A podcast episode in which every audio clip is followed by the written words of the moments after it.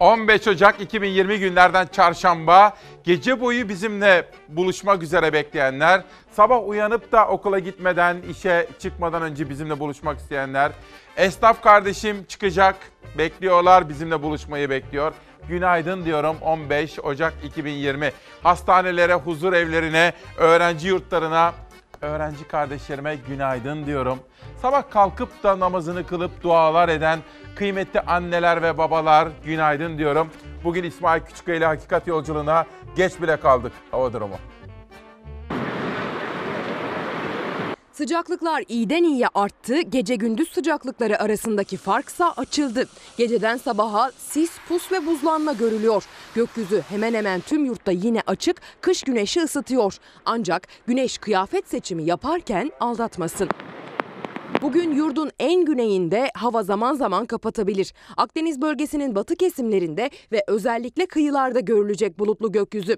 Yurdun kalan tüm kesimlerinde ise parçalı bulutlu gökyüzünde kış güneşi parlayacak. Kış güneşi gün içinde görüldüğü ölçüde ısıtsa da güneşli hava yanıltmasın. Gölgede hava soğuk, güneşin etkisini yitirdiği andan itibaren sıcaklıklar birden düşüyor. Keskin sıcaklık düşüşleri gece gündüz sıcaklıkları arasındaki farkı açıyor. Gökyüzünün açık olması gece saatlerinde soğumayı daha da arttırıyor. İç kesimlerde ve doğuda sis ve pusla birlikte buzlanma ihtimali ortaya çıkıyor. Dikkat edilmeli.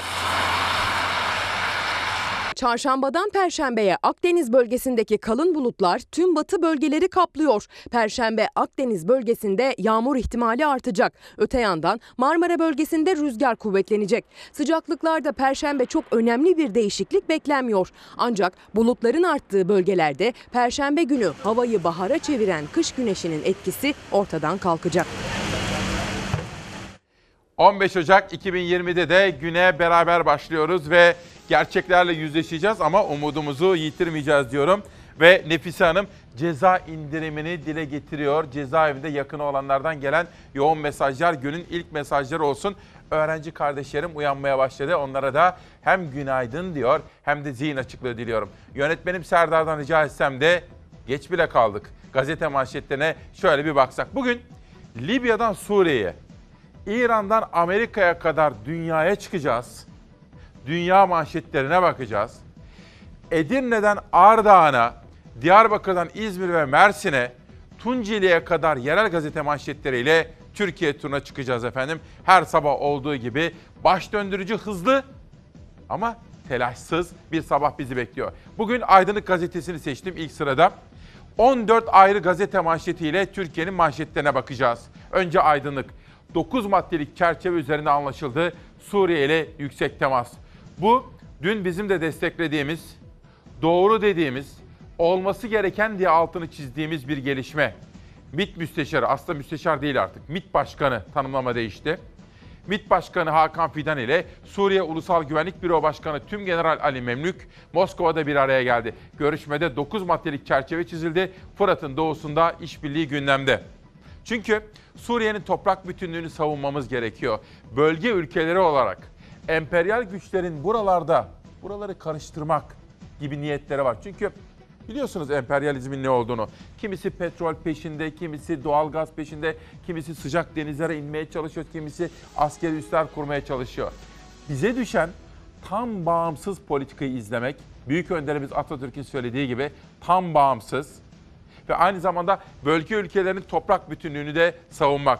Günün ilk manşetini beraber atıyoruz. Libya.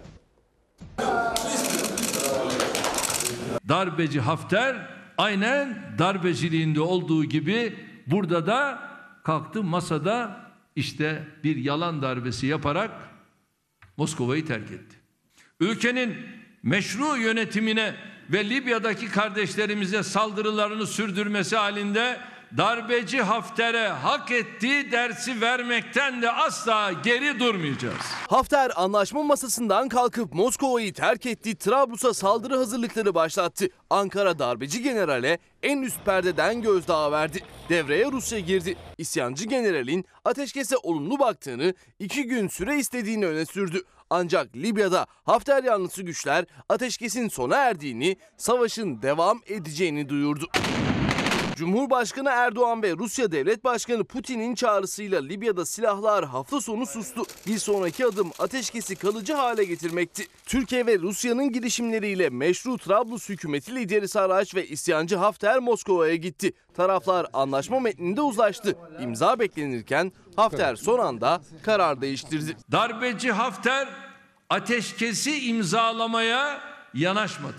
Önce evet dedi ama sonra ne yazık ki evet Moskova'yı terk etti. Moskova'dan kaçtı ve imzalamadı. Hafter'in imza atmama nedeni olarak son anda masaya getirdiği şartlar gösterildi. Bunların Türkiye'nin askerlerini Libya'dan çekmesi ve Ankara'nın Birleşmiş Milletler'in tanıdığı Trablus hükümetiyle yaptığı deniz anlaşmasının geçersiz sayılması olduğu öne sürüldü. Herkesin farklı görüşleri, talepleri, rüyaları, hayalleri olabilir. Cumhurbaşkanı Erdoğan ise Ankara ve Trablus'un imza konusunda gerekeni yaptığını söyledi. Hafter'i suçlayıp topu Rusya'ya attı. Darbeci Hafter'in ortaya sürdüğü şartlar gerçek yüzünü ve asıl niyetini gösteriyor. Biz görevimizi yaptık.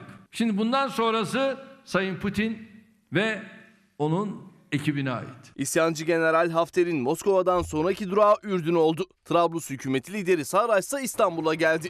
Amerika Birleşik Devletleri Ankara Büyükelçisi Satterfield'la görüştü. Gözlerse 19 Ocak Pazar günü Berlin'de yapılacak zirveye çevrildi. Türkiye yanında Almanya, Fransa, İngiltere, Rusya, İtalya, Mısır, Cezayir ve Birleşik Arap Emirlikleri'nin katılımıyla liderler düzeyinde değerlendireceğiz. Türkiye zirveye Tunus ve Katar'ın da davet edilmesini istedi. Cumhurbaşkanı Erdoğan bu çağrıya henüz olumlu yanıt verilmediğini söyledi. Berlin'in e, biz sonuç odaklı olmasını istiyoruz. Hafter bu şekilde devam ederse de o zaman Berlin zirvesinin de bir anlamı yok. Hafter'in milislerine Trablus'a saldırı hazırlıklarına başlama talimatı verdiği ve Birleşik Arap Emirlikleri'nin gönderdiği zırhlı araçlarla topları cephe hattına konuşlandırdığı öne sürüldü. Darbeci Hafter yanlısı Tobruk Merkezi Temsilciler Meclisi Başkanı Akile Salih ise gece saatlerinde ateşkesin kendileri için sona erdiğini, savaşın devam edeceğini duyurdu. Salih, Türkiye'nin müdahalesi Trablus'un geri alınması savaşında sonuç elde etmemizi geciktirdi ifadelerini kullandı. Libya'da çatışmaların yeniden başlamasından endişe ediliyor. Bugünkü manşetlerimizden birisi Libya. Hem Libya hem de Suriye. Bir soru, günün ilk sorusunu sormak isterim. Şu anda dünyada her dediğini yaptıran akıllı diplomatik manevralarla kendi ülkesinin çıkarlarını koruyan ve gücünü artıran kim? Hangi lider? Yok Trump değil. Putin. Bizimkilerin de aslında gözünü kulağını çevirip baktıkları Putin. Suriye'de ne diyorsa o oluyor. Libya'da Putin ne diyorsa o oluyor efendim. Bunu da bugün işte bugün konuşacağız. Az evvel ceza infaz sistemi ve affa ilişkin mesajlar demiştim. İbrahim Çetin de yorulduk, bıktık, akrabalarımız cezaevinde diyor. Onunla birlikte Murat Hızar ve Şahin Bey kardeşim de EYT'liyiz, hakkımız yendi diyor. Ama Serdar bir son dakika vereceğim. Hazır mıyız? Son dakika. Anayasa Mahkemesi'ne teşekkür ediyoruz. Wikipedia Türkiye'de erişime açılıyor. Geç bile kaldık. Tekrar etmek istiyorum. 15 Ocak 2020 Anayasa Mahkemesi'nin verdiği özgürlükçü bir karardan sonra kararın gerekçeli kararı da çıktı. Karar ulaşacak ve bugün itibariyle Wikipedia açılıyor. Geç bile kaldık. Günün ilk manşetini sizlere sunmuş olalım. Aydınlık'ta MİT Başkanı'nın Suriye ile yaptığı temas ve bu temasın ne kadar faydalı doğru olduğunu ilerleyen zamanlarda göreceğiz. Geç bile kaldık diyor ve Aydınlık'tan Hürriyet'e geçiyorum. Bakalım manşetlerde neler göreceğim. Barış'tan jetle kaçtı.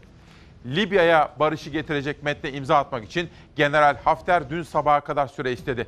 Ama sabah olur olmaz jetin atladığı gibi Moskova'dan kaçtı. Gecede ateşkesin sona erdiğini açıkladı. Bu arada aklınıza gelebilir. Kimlerle görüşüyor diye. Suudi Arabistan'la görüşüyor Hafter. Bizimkiler Bizimkilerin desteklediği kişi değil o. Bizimkiler ulusal mutabakat hükümetini destekliyor. Hafter öbür taraf. Hafter Mısır'la görüşüyor. Suudi Arabistan'la görüşüyor. Birleşik Arap Emirlikleri ile görüşüyor ve onlardan aldığı direktiflerden sonra barış anlaşmasını ateşkesi imzalamadı efendim. Bütün bunlara bakacağız. Ama hatırlayacaksınız iki gün önce Fenerbahçe Başkanı Ali Koç'un bir çıkışı olmuştu. Çıkış aslında Futbol Federasyonu'na da Trabzonspor siyasi otoriteye de ve Galatasaray'a da. Geçmişte FETÖ'nün yaptığını yapmayın şeklinde bir mesaj veriyordu Ali Koç. Daha sonra Trabzonspor ve Galatasaray camiasından açıklamalar gelmişti. Dün acaba sular duruldu mu? İşte bakın elimde Sabah gazetesi var. Bugün sadece Sabah'ta değil, Hürriyet, Sabah, Sözcü, bütün gazetelerde bu fotoğraf var. Cumhurbaşkanı ve aynı zamanda AK Parti lideri Erdoğan futbol kulüp başkanlarıyla bir araya geldi ve Türk futbolunun içinde bulunduğu durumu ve sorunları beraberce masaya yatırdılar. Ali Koç ve başlayan tartışmalar. 3 Temmuz'da şampiyonluğumuzu elimizden almaya çalıştılar. Yek vücut kulübümüze sıkı sıkı sarıldık. Birbirimize sarıldık ve sahip çıktık. Şimdi şampiyonluğumuzu engellemeye çalışıyorlar. Tamamını izleyemedim. İlgili bölümleri izledim. Yolladılar. Çok üzüldüm. Trabzonspor'un bugünlerde içine çekilmeye çalışıldığı hadiseler ibretlik bir Aziz Nesin hikayesidir. Kulüp başkanları peş peşe sert açıklamalar yaptı. Futbolda sular ısındı. Taraflar birbirini suçladı. Değerli bir camianın, büyük sosyal bir camianın başkanına yalancısın diyecek kadar basitliğe düşmem. O kadar basit olamaz. Edebimi bilirim, edepsizce davranamam. 3 Temmuz ruhu başlıklı bir kampanyayla bugün sahte dış mihraklar yaratarak kendi camiasını konsolide etmeye çalışanların lehine işleyen düzen de iflas etmiştir. Türkiye'de artık güçlünün hukuku değil, hukukun gücü vardır. Fenerbahçe Başkanı Ali Koç önceki gün kameraların karşısına geçti. Rakip kulüpleri hedef alan sözler söyledi. Soruyorum Sayın Ağoğlu'na. Kaç devlet kurumu stadınıza loca aldı? Ne kadar aldı? Ne paralar verdi? Ne gariptir ki kulübümüz Türkiye Futbol Federasyonu ve Türkiye Bankalar Birliği tarafından yürürlüğe konan talimatla yapılandırmalara uymasından ve dahası kurallara riayet etme noktasında sergilediği ısrardan dolayı suçlanıyor. İflas etti denilen kulüp yeniden şampiyonluk yarışına girdi. Nasıl yardım? Ben merak ediyorum. Nasıl yardımcı olmuş? Hele bu kadar kısa sürede. FETÖ terör örgütü bittikten sonra kim kaç kere şampiyon olmuş? Etkisi bittikten sonra kim olamamış? Onu da siz medya mensupları bulup çıkartın. Fenerbahçe Başkanı Ali Koç takımların harcama limitleri konusunda yapılan düzenlemeyi eleştirdi. Memnun olan yok dedi. Düzenleme en fazla Trabzonspor'a yarıyor diye konuştu. Bordo Mavili takımdan Koç'a yanıt geldi. Trabzonspor sağ olsun Türkiye'de haklı reka- rekabetin, adil rekabetin bekçisi konumunda neredeyse gün aşırı konuşmalar yapıyor. Ama sırtını devlete dayamış, Bugün gücünü yalnızca ekonomik üstünlüğünden alanların tıpkı Nesin'in Gol Kralı romanındaki gibi sahip olduğu zenginlikle futbolcu dahi olabileceğini sanan Sayit Hop Sayitler devrinin sonuna gelinmiştir. Siyasetin sporda kullanılmasına şiddetle karşıyım. Spor dünyasındaki gelişmeleri bu sabah konuşacağız. Öğrenci kardeşlerim hazırlanmaktalar, okula gidecekler. Onlara zihin açıklığı diliyorum. Fakat sıradaki mesaj elektrik faturalarına ilişkin. Bir kardeşim adı Onur Gümüş. Diyor ki, İsmail abi günaydın. 2019 Ocak ayında elektrik faturamız 7200 lira. Geçen yıl 7200 lira ödemiş elektriğe. 2020 Ocak ayında gelen fatura 10.350 lira. Biz ihracatçı bir firmayız ve ülkemizin adını duyurmaya çalışıyoruz. Katma değer yaratmaya çalışıyoruz. Hiçbir ürüne biz bu kadar büyük zam yapamazken devletin elektriğe getirdiği bu zam sanayiciyi ve ihracatçıyı ne kadar da zorluyor farkındalar mı? Onur Gümüş kabaran elektrik faturaları ve artan maliyetlerden bahsediyor. Haksız mı diye soralım. Hürriyete geri döneceğim. Şimdilik Sözcü'ye geçiyorum. Sözcü gazetesinden bir manşet. İlker Başbuğ sözcü gerekçeli kararını böyle değerlendirdi. PKK'yı tanık, orduyu sanık yapmakla FETÖ'cüleri tanık, sözcüyü sanık yapmak aynı şey.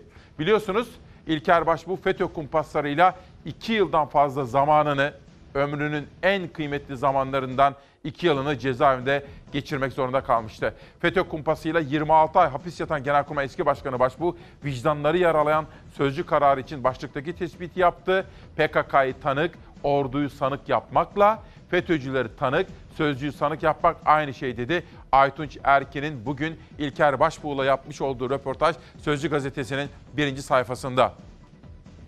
Bugün ve yarın her sabah olduğu gibi kadın erkek eşitliğini savunacağız. Kadınlarımızın toplum içinde gücünü artırmaktan bahsedeceğiz. Anneler başta olmak üzere bütün kadınlar kızlarımızı okutacağız ve onlara saygı duyacağız ve onları yaşatmamız gerekiyor. Biz Cerenleri yaşatmak zorundayız.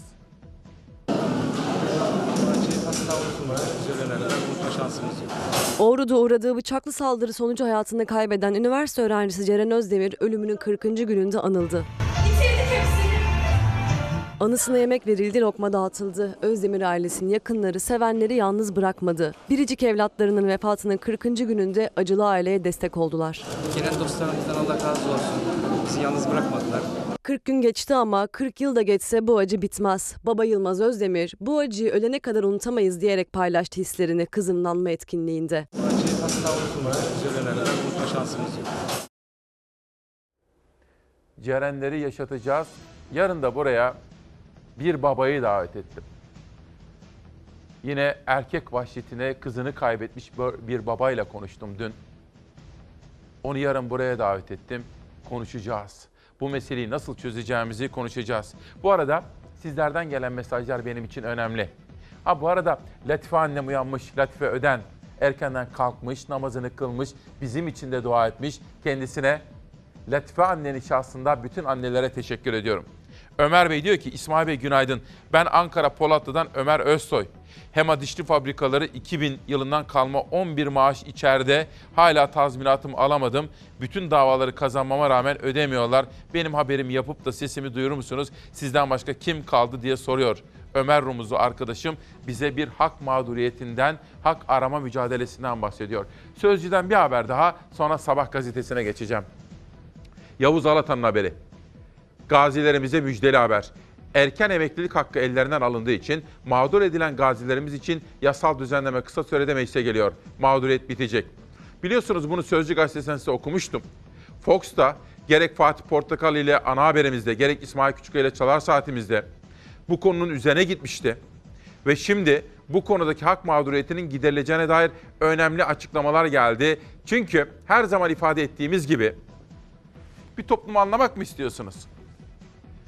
Bir toplum hakkında fikir sahibi olmak için o toplumun gazilerine, onların yakınlarına, şehitlerinin yakınlarına, mesela şehit annesi, evladı, şehit eşine, kardeşine nasıl baktığına şöyle bir göz atacaksınız efendim. Sözcüden sabaha geçelim. Sabah gazetesinden bir haber sizlere okuyacağım. Hafter saldırırsa dersini veririz.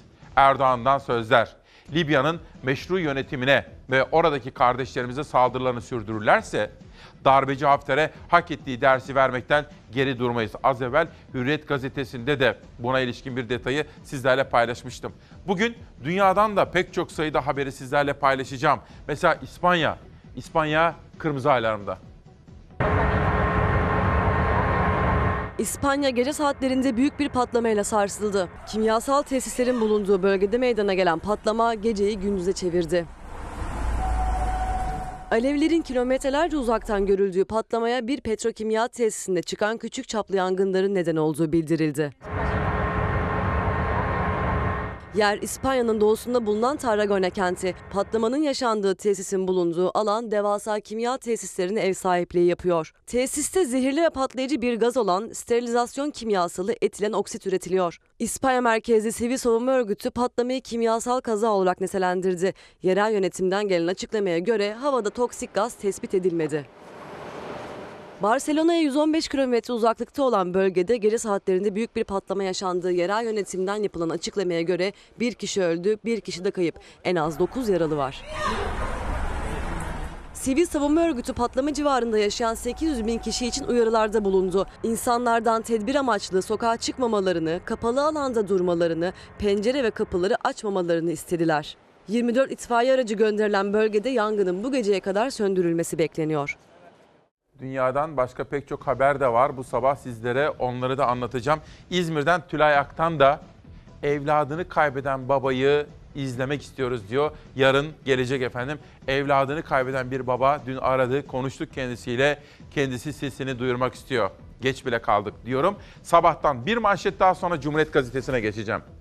Dün partilerin meclisteki grup toplantı salonlarında konuşmalar yapıldı. Bugün bütün partilerden haberleri sizlere anlatma imkanı bulacağım. 15 Ocak 2020 İsmail Küçükkaya ile Çalar Saat'te işte manşetler. Çadır tiyatronuzu Kandil'de kurun Devlet Bahçeli.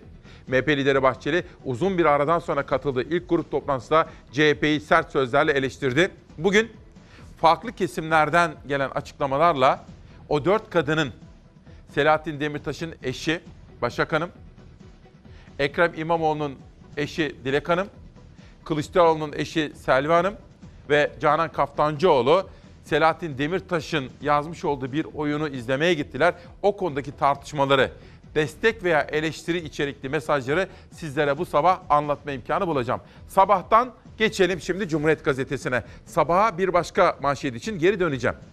Karanlık kuşatma. Cumhuriyet Erdoğan'ın iktidarıyla milli eğitimde örgütlenen Nakşibendi tarikatının yol haritasına ulaştı. Figen Atalay ve Ozan Çepne'nin manşeti.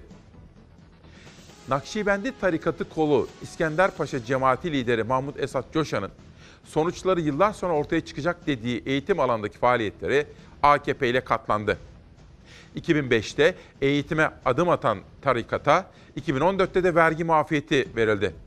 ASFA, Server ve Hak Yol vakıfları ve TUSDATA benzeri kurumları kurumlarla genişledi. 2019 başında TUS soruları çalındı. Bakan Selçuk soruşturmayı ÖSYM isterse yaparız dedi.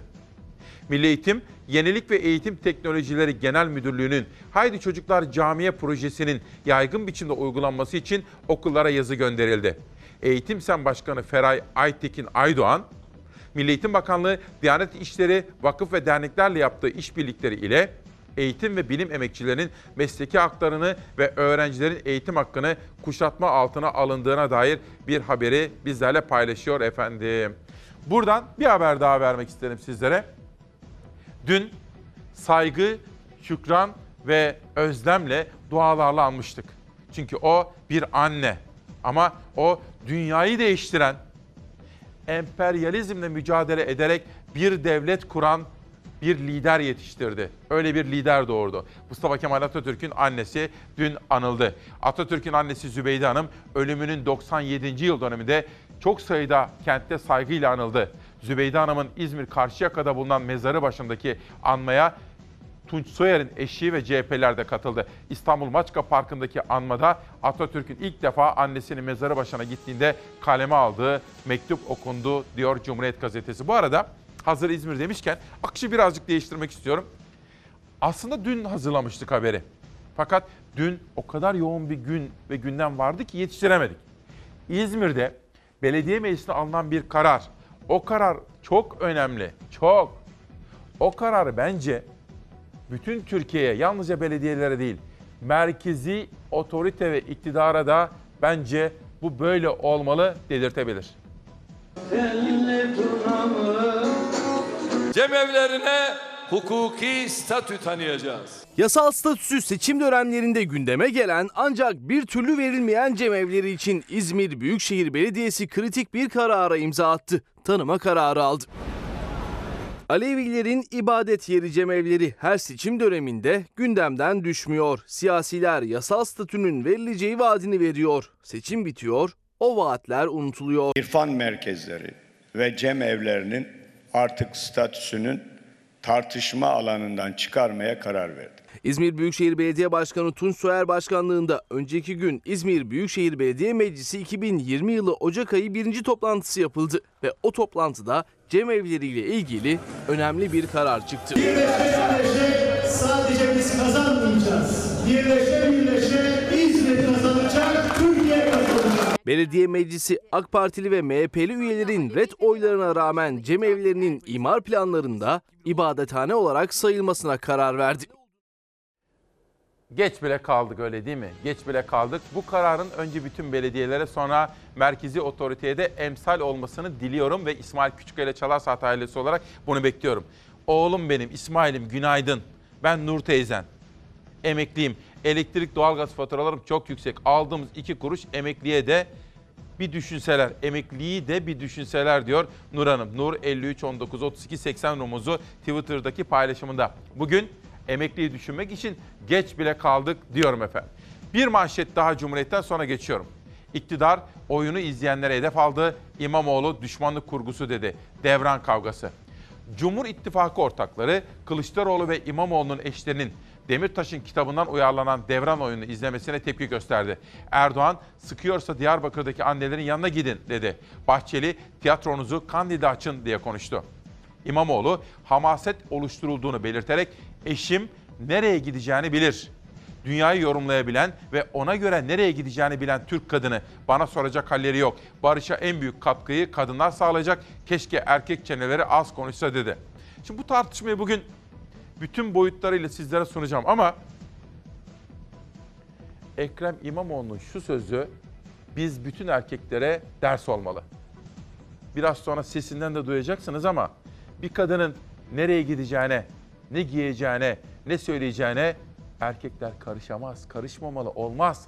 Kadınlar bilirler. Bakın şu cümleyi bir daha okumak istiyorum. İkinci spot.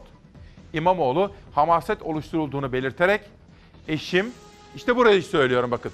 Siyaset dışı bir cümle söyleyeceğim şimdi size. Eşim nereye gideceğini bilir.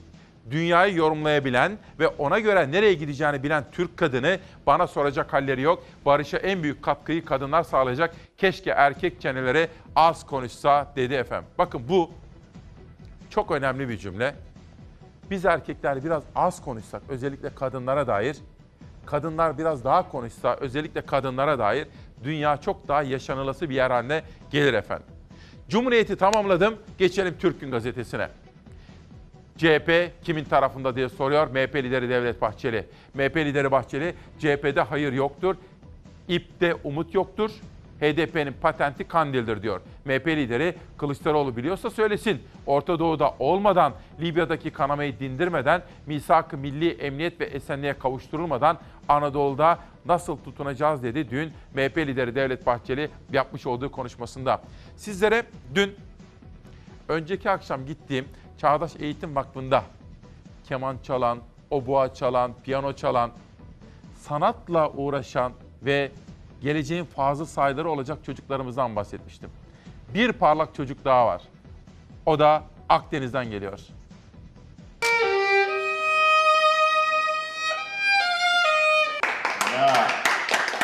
Ünlü bir solist olmak istiyorum yani. Yaşı küçük ama sayısız ödüller alan bir sanatçı Elif Eroğlu. Birçok ülkede katıldığı yarışmalardan birincilikle döndü. Türkiye'yi başarıyla temsil etti. Antalyalı 12 yaşındaki sanatçı Antalya Büyükşehir Belediyesi'ni ziyaret etti. Belediye Başkanı Muhittin Böcek Elif'e destek sözü verdi. Her zaman desteğim sizinle tamam. Başarılar diliyorum sağ olun. Müziğe çok erken gönül verdi Elif Eroğlu. Çok çalıştı. Usta bir keman sanatçısı oldu. 7. sınıf öğrencisi Elif ünü Türkiye'yi aştı. Dünyaca ünlü keman sanatçılarıyla çalıştı. Yarışmalara katıldı. 2 yılda Türkiye'ye 6 uluslararası birincilik kazandırdı kemanıyla. Bu Bulgaristan'da gittiğim ödü, e, Bulgaristan'da gittiğim yarışmadaki birincilik ödülüm ve evde 5 tane daha var E, ve desteğinizle her yıl yine bir sürü birincilik almayı e, bekliyorum. Yaşadığı şehir olan Antalya'nın Büyükşehir Belediye Başkanı'nı ziyaret etti kemanıyla. Yurt dışında katılacağı yarışmalar için destek sözü istedi genç sanatçı Başkan Muhittin Böcek'ten. Bu talebi karşılık buldu. Böcek yanındayım sözü verdi Elif'e. Bir de saat hediye etti. Her zaman desteğim sizinle tamam. Başarılar diliyorum sağ olun. Ziyaret Elif'in müzik ziyafetiyle son buldu.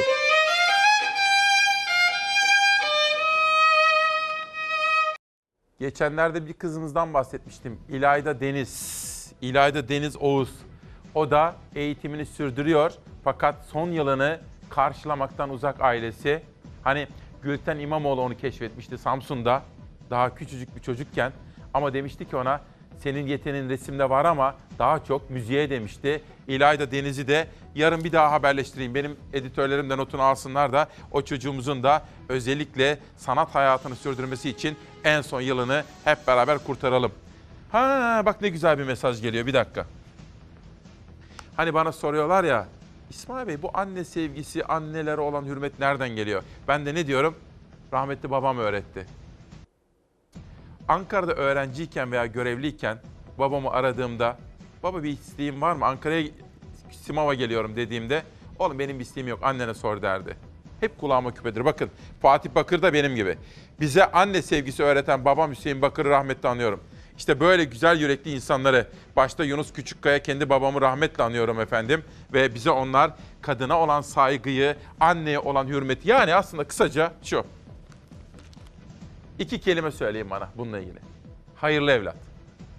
Kendisine ailesine, doğduğu kente, ülkesine, insanlığa hizmet eden hayırlı evlatlar olmamız gerekiyor. Bunun yolu eğitimden geçiyor. Az evvel size Hürriyet'ten bir haber okumuştum. Sıra geldi sabaha. PISA'da öğretmen farkı. Hani uluslararası derecelendirme kuruluşları var ya ama bu eğitimde. İstanbul İl Milli Eğitim Müdürü yazıcı 2018'de PISA sınavında disiplinli öğretmenlerin öğrencilerin fark yarattığını söyledi. Ve bu önemli etkinlikte Uğur Eğitim Kurumları Başkanı Enver Yücel de katılmış. O da bir konuşma yapmış. Eğitim sektörünün diğer sektörlere önderlik yaptığını söylüyor Enver Yücel ki kendisi de bir öğretmendir. Eğitimin gelişmediği takdirde ilerlemenin olmayacağını ifade etmiş ve Enver Yücel eğitim sektörü kötüyse ilerleme kaydedemeyiz. O yüzden eksikliklerimizi kapatmalı ve bu anlamda yatırımları en çok eğitim sektöründe devam ettirmeliyiz diyor. Bakın İl Milli Eğitim Müdürü ve bir eğitimci de ayrı ayrı yaptıkları konuşmalarla eğitimin önemini vurguluyor. Bir insanın hayattaki en büyük şansı nedir biliyor musunuz? İyi bir öğretmene. Size iyi bir insan olmayı öğretecek iyi bir öğretmene layık olmaktır ve sahip olmaktır. Türk günden bir güne geçelim. Türk günü bu, bu kuşakta veriyorum. Yeni çağda 9 kuşağında sizlere aktarma imkanı bulacağım. İktidarın siyasi hamleleri ekonomiye tosluyor. Yetersiz bakiye. Mehmet Emin Kurnaz'ın manşeti. AKP-MHP bloğunun toplumsal desteği günden güne eriyor. Sonar Araştırma'nın başkanı Bayrakçı, vatan millet söylemleri aşıldı. Yurttaşın önceliği geçim derdi diyor. Tam sayfa bir röportaj var. Okudum. Bir günde. Sizlere özet yapayım diye. Sabah geldim dörtte. Bakın. Şimdi bunu İbrahim Uslu da söylüyordu. Adil Gür de, Murat Gezici de söylüyordu. Özet yapacağım. Yurttaşın geçim derdi AKP'nin oylarını eritiyor. Bu tam sayfalık röportajda özet şu. Hani biz halk arasında biz sıradan vatandaşlar ne diyoruz? Vatan millet Sakarya deriz ya. Bu diyor bir yere kadar iş yapıyor. Halkın derdi geçimdir. Öncelikle mutfağına, çoluğunun çocuğunun gıdasına, okul masraflarına, doğalgaz kömür alıp alamadığına, et alıp alamadığına bakıyor diyor halk. Esnaf işine bakıyor. Piyasalar dönüyor mu? Çarklar, dümenler dönüyor mu? Yoksa durdu mu? Eğer piyasalar çalışmıyor ise, halkın geçim derdi var ise vatan millet Sakarya bir yere kadar diyor. Bütün araştırmalar gibi Sonar'ın patronu da böyle bir açıklama yapmış. Bir soru. Biz İsmail Küçükkaya ile Çalarsaat ailesinin temel felsefeleri var. 8-9 ayrı felsefe biliyorsunuz. Yeri gelmişken bahsediyoruz. Onlardan bir tanesini söyleyin bana. Evet. Çevre. Takip ettiğimiz konulardan birini söyleyin. Tabii taş ocakları ve mermer ocakları. Özellikle Akdeniz'deki mermer ocaklarını ve yeni girişimleri dikkatle yakından takip ediyoruz. Köyümüzde mermer ocağının açılmasını istemiyoruz. Açılırsa bu kadar insan ne yapacak?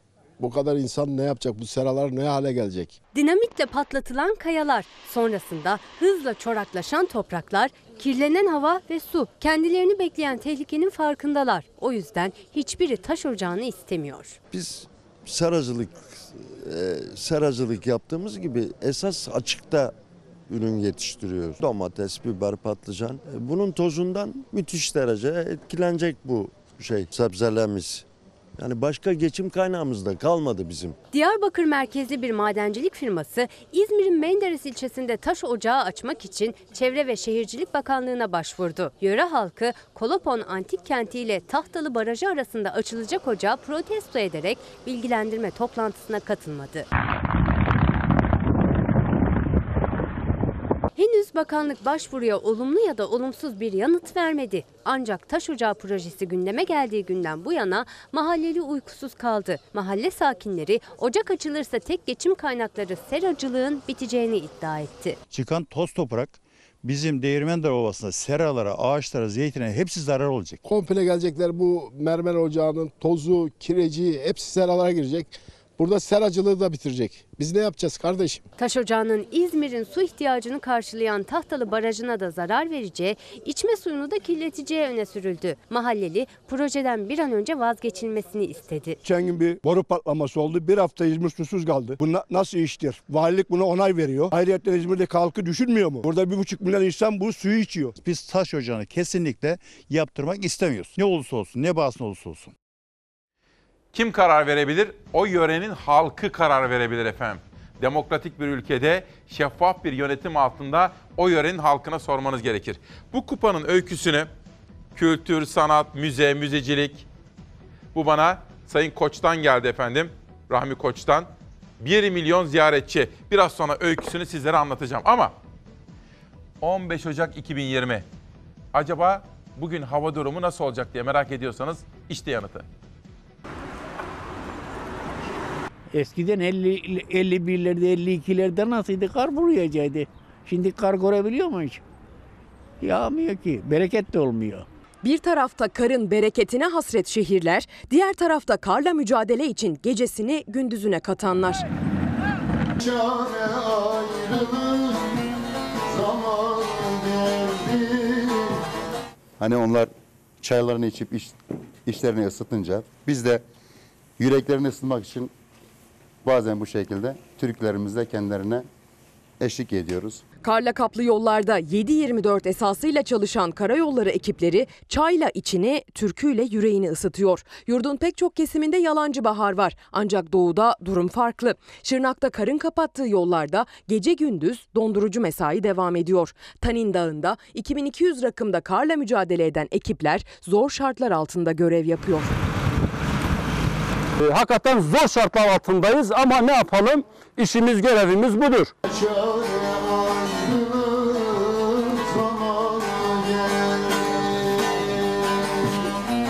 Yurdun en doğusunda kar, şehir merkezlerinde beklendiği kadar olmasa da yüksek kesimlerde hatırı sayılır ölçüde yağdı. Ancak doğudan İç Anadolu'ya doğru ilerledikçe her sene kar yağan pek çok yerde bu sene kar yok. Kara hasret kaldık. Kar yağmasını bekliyoruz tabii ki. Tepelere yağdı gördük tamam o kadar. Tokat Yalancı Bahar'ın yaşandığı kara hasret kalan illerden biri. Her sene bu zamanlar yağardı diyor şehrin büyükleri. Kar yağmayan şehrin banklarında kış güneşinin tadını çıkarıyorlar mecburen. Kahramanmaraş'ta e, kar göremedik. Biz kar bekliyorduk. Kahramanmaraş'ta da çoluk çocuk genç yaşlı kar yağsın diye bekledi ama henüz yağmadı bu kış. Onlar da kardan adam hevesini kabaktan adam yaparak aldı. Çocuklar bundan mahrum oluyor bir nevi. Ama umarım ki e, Kahramanmaraş'ta da bir kar gelir ve kabaktan adamdan kardan adama geçiş yapmış oluruz. Tunceli Ovacık'ta yaşayan çocuklarsa kar eğlencesi konusunda birer üstada dönüşmüş. Henüz ilkokul çağındalar ama kızaklarını bile kendileri yapıyorlar. Böyle ahşap bir şeyler, laylon bir şeyler vuruyoruz onlarla. Kaşe çakıyoruz çiviler falan. Sonra ya da bidon buluyoruz, bidon, bidonları kesiyoruz. Bidonlar, plastik parçaları, ahşap atıkları. Buldukları malzemelerden yaptıkları kızaklarla kıyasıya yarışıyorlar. Buz gibi havaya ve soğuktan buz tutmuş kıyafetlerini aldırmadan saatlerce karla oynuyorlar. Hava soğuk ama biz burada yer yapıp çok güzel oluyor kayınca arkadaşlarımızla. Bu hafta sıcaklıklar normallerin üzerinde. Ancak önümüzdeki haftanın bu haftadan daha soğuk olması kar ihtimalinin artması bekleniyor. Akseki ve Güzel Yalı buralarda bu endemik çeşitlilik, doğa harikası Antalya'da, Akseki'de, Güzel Yalı'da mermer ocakları, taş ocakları açılamaz. Oradaki doğal hayatı savunanlarla, yerel gazeteci arkadaşlarımla, bölge halkıyla ve muhtarlarla sürekli temas halindeyim. Çok yakın takip ediyorum bu konudaki gelişmeleri efendim. Bu arada bir mesaj geldi Mehmet. Abi dedi filenin sultanlarına kötü gözle bakanlar var. İsimlerini söylemeyeceğim. Ama Mehmet niyetlere bozuk adamların. Kızlar ne yapsınlar? Bize altın madalya kazandırmışlar. Onlarla ne kadar gurur duysak azdır. Fakat kişinin niyeti önemli. Bak ben size söyleyeyim. Ben susayım da bir gazetede... Heh. En iyisi ben susayım. Kadınlar konuşsun. Bu kızlarla gurur duyuyoruz. Bakın Emine Hanım. First Day'di. Filenin sultanlarına tebrik. Her daim umutsunuz. Cumhurbaşkanı Erdoğan eşi Emine Erdoğan 2020 Tokyo olimpiyat oyunları Avrupa finallerinde Almanya'yı 3-0 yenerek olimpiyatlara katılma hakkı elde eden A milli kadın voleybol takımını kutladı. Emine Erdoğan Twitter hesabında yaptığı paylaşımda şunları kaydetti. 2020 Tokyo Olimpiyat elemelerinde finale kadar sürdürdükleri mücadeleyi zaferle taçlandıran, bizlere haklı bir gurur yaşatan, heyecanımızı doruk noktasına taşıyan ve her daim umut olan filenin sultanlarını gönülden tebrik ederim diyor. İşte bakın. Biz de kendilerine teşekkür ediyoruz. Gönülden kutluyoruz efendim. Ama o kişi adını bile söylemiyorum. Bir belediye başkanı. Adamın niyeti kötü. Niyeti kötü olunca baktığı yerde ne görür? Niyetine göre görür. Biz baktığımız zaman ne görüyoruz? Türkiye'yi ve bayrağımızı, ülkemizi dünyada dalgalandıran, Polonya'dan sonra Almanya'yı da yenen, üstelik de 3-0 yenen ve şampiyon olan takımımızı, kızlarımızı görüyorum. Şimdi gelelim bir günün manşeti. U dönüş yapmak temel strateji oldu. Ülkeyi maceradan maceraya sürükleyen AKP geri viteslere devam ediyor. Suriye ve Libya'nın ardından sıra Mısır'a geldi. AKP'li Cumhurbaşkanı Erdoğan'ın danışmanı Yasin Aktay'ın ardından eski Ekonomi Bakanı Mustafa Elitaş da yıllardır ilişkilerin askıya alındığı Mısır'la yeniden diyalog kurulmasını istedi. Mısır ile Türkiye arasında arka kapı diplomasisinin devam ettiğini belirten Elitaş, umuyorum ki bu arka kapı diplomasisinden sonra biraz daha devletler arası ilişkilerin oluşması kanaati bende de mevcut dedi. AKP hükümeti benzer bir geri vitesi de Suriye'de yapmıştı. Esad yönetimini düşman ilan eden, yıkılması için her türlü yola başvuran AKP hükümeti iflas eden politikaların ardından Şam yönetimini muhatap almak zorunda kalmıştı. İlk temas önceki gün Rusya'nın başkenti Moskova'da resmen gerçekleşti. Ben destekliyorum. Ben gerek MİT Müsteşarı'nın, MİT Başkanı Hakan Fidan'ın Suriye ile, Suriye El Muhaberat ile görüşmesini, hatta gerek Mısır'la bir araya gelinmesini ben destekliyorum. Ben konuşulmasından ve anlaşılmasından yanayım. Konuşmadan bir yere varmak mümkün değil. Hava durumu.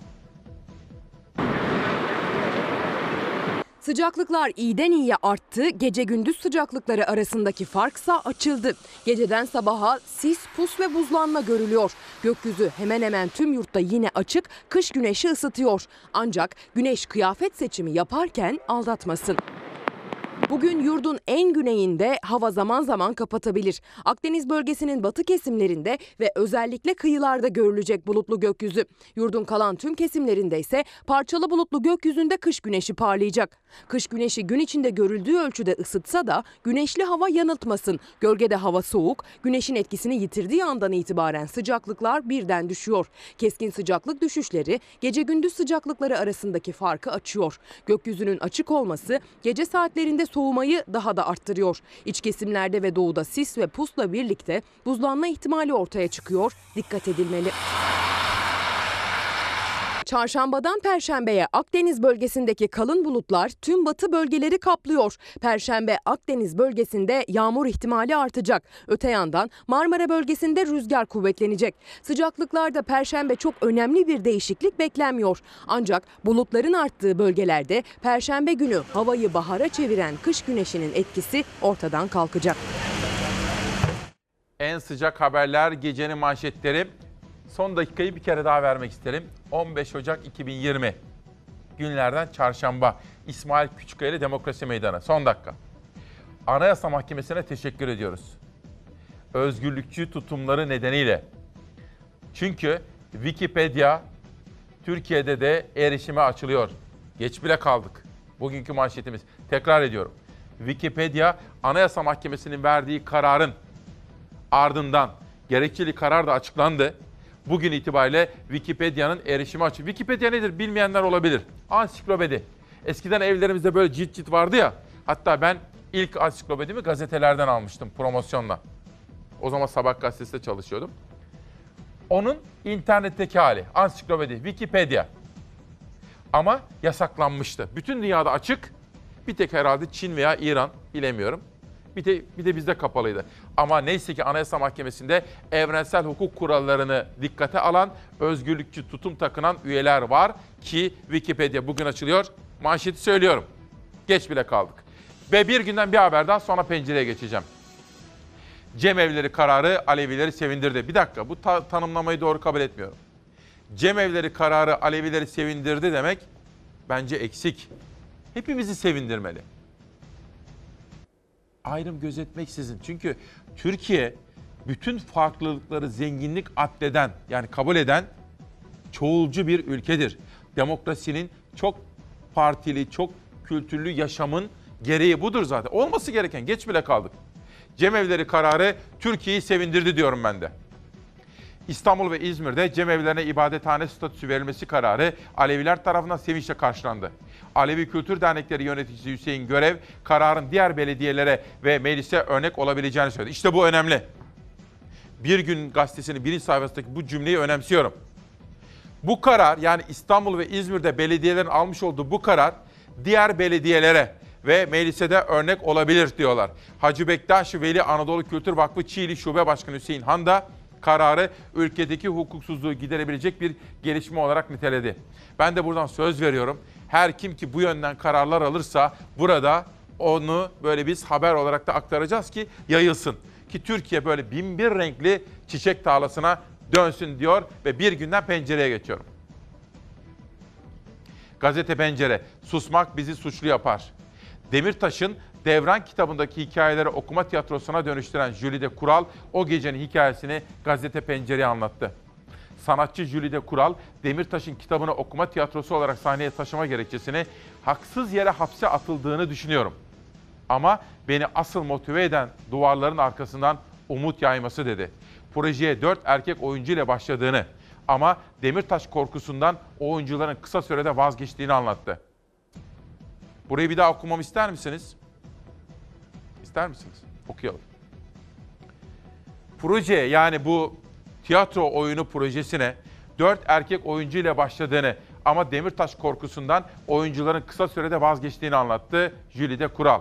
Çok tartışılan gösteri gecesinde siyasetçi ve siyasetçi eşlerinden oluşan kadın misafirleri içinde konuşan Kural, Türkiye tarihinde ne zaman işler zora girse hep kadınlar ortaya çıkar ve derler ki bu erkek dilinin politikasının dışında bir de biz varız ve meseleyi başka bir yerden okuyabiliriz ifadesini kullandı. Bu olaya şimdi girebiliriz. Ha, haber hazır mı arkadaşlar? Serdar. Peki arkadaşlarım o haberi size bulana kadar ben diğer gazete manşetine geçeyim efendim. Bakalım gazete pencerede başka ne var? Bunun haberi vardı arkadaşlar. Ana haberden çekin hiç olmazsa. Ana haberden çekin. Ana haberde liderler. Onu çekin hiç olmazsa. Dün liderlerin parlamentodaki grup toplantı salonlarında tiyatroya ilişkin yine kavgalar, tartışmalar, karşılıklı suçlama ve savunmalar vardı. Ama şunun altını çizelim. Tabii biraz laf çeviriyorum. Neden biliyor musun? Çünkü arkadaşlarım hangi haberden bahsettiğimi anlayana kadar. Sevgili arkadaşlarım, tiyatro polemiği diye bir haberimiz vardı ana haberimizde. Hazır mı şimdi? Verelim. Nefes almaya çalışıyor.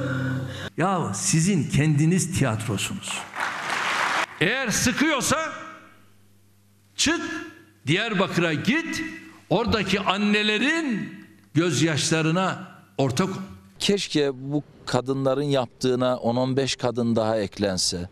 Belki kadın eliyle farklı bir atmosferi doğabilir. Bu konuda belki erkek çeneleri az konuşsa. Selahattin Demirtaş'ın Devran kitabı sahnelendi. Başak Demirtaş'la birlikte Selvi Kılıçdaroğlu ve Dilek Kaya İmamoğlu da tiyatro izlemeye gidince siyasetin gündemi bir anda değişti. Cumhurbaşkanı Erdoğan ve MHP Genel Başkanı Bahçeli teröre destekle suçladı tiyatroya giden isimleri. HDP de meclisten karşılık verdi. Terörden cezaevinde yatan şahsın eserini orada sergileyerek kalkıp bunu birlikte izliyorlar. Çadır tiyatronuzu ya gidin Kandil'de kurun ya da Pensilvanya'ya açın. Hasılat rekorları kırarsınız. Ya sen önce bir okumayı yazmayı öğren. Sanat senin neyine, sanata laf etmek senin ne haddine.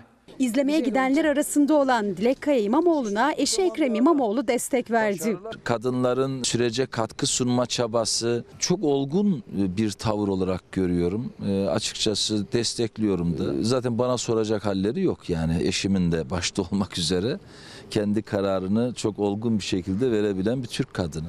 Ön sıralarda usta tiyatrocu Jülide Kural'ı izleyenler arasında Kadir İnanır da vardı. İnanır da sert sözlerle eleştirilen isimlerdendi. Eksik yapmışsınız. Kadir Efendi. İşte katillerle beraber omuz omuza yürürler. Terörist Demirtaş'ın sözde kitabından tiyatro oyunu çıkarıp buna övgü düzen düzenler bu milletin ruh köküne yabancı olanlardır. İki cümle kuracak olsa promptra muhtaç olan zihniyet kalktı Kadir İnanır'a da Selahattin Demirtaş'a da saldırdı. Konuşmak istemiyorum. Bizim tek derdimiz barış olsun. İnanır tek bir cümle dışında konuşmadı ama AK Parti ve MHP ortak ses yükseltti. Diyarbakır anneleri. Hadi git oraya. Niye gidemiyorsun?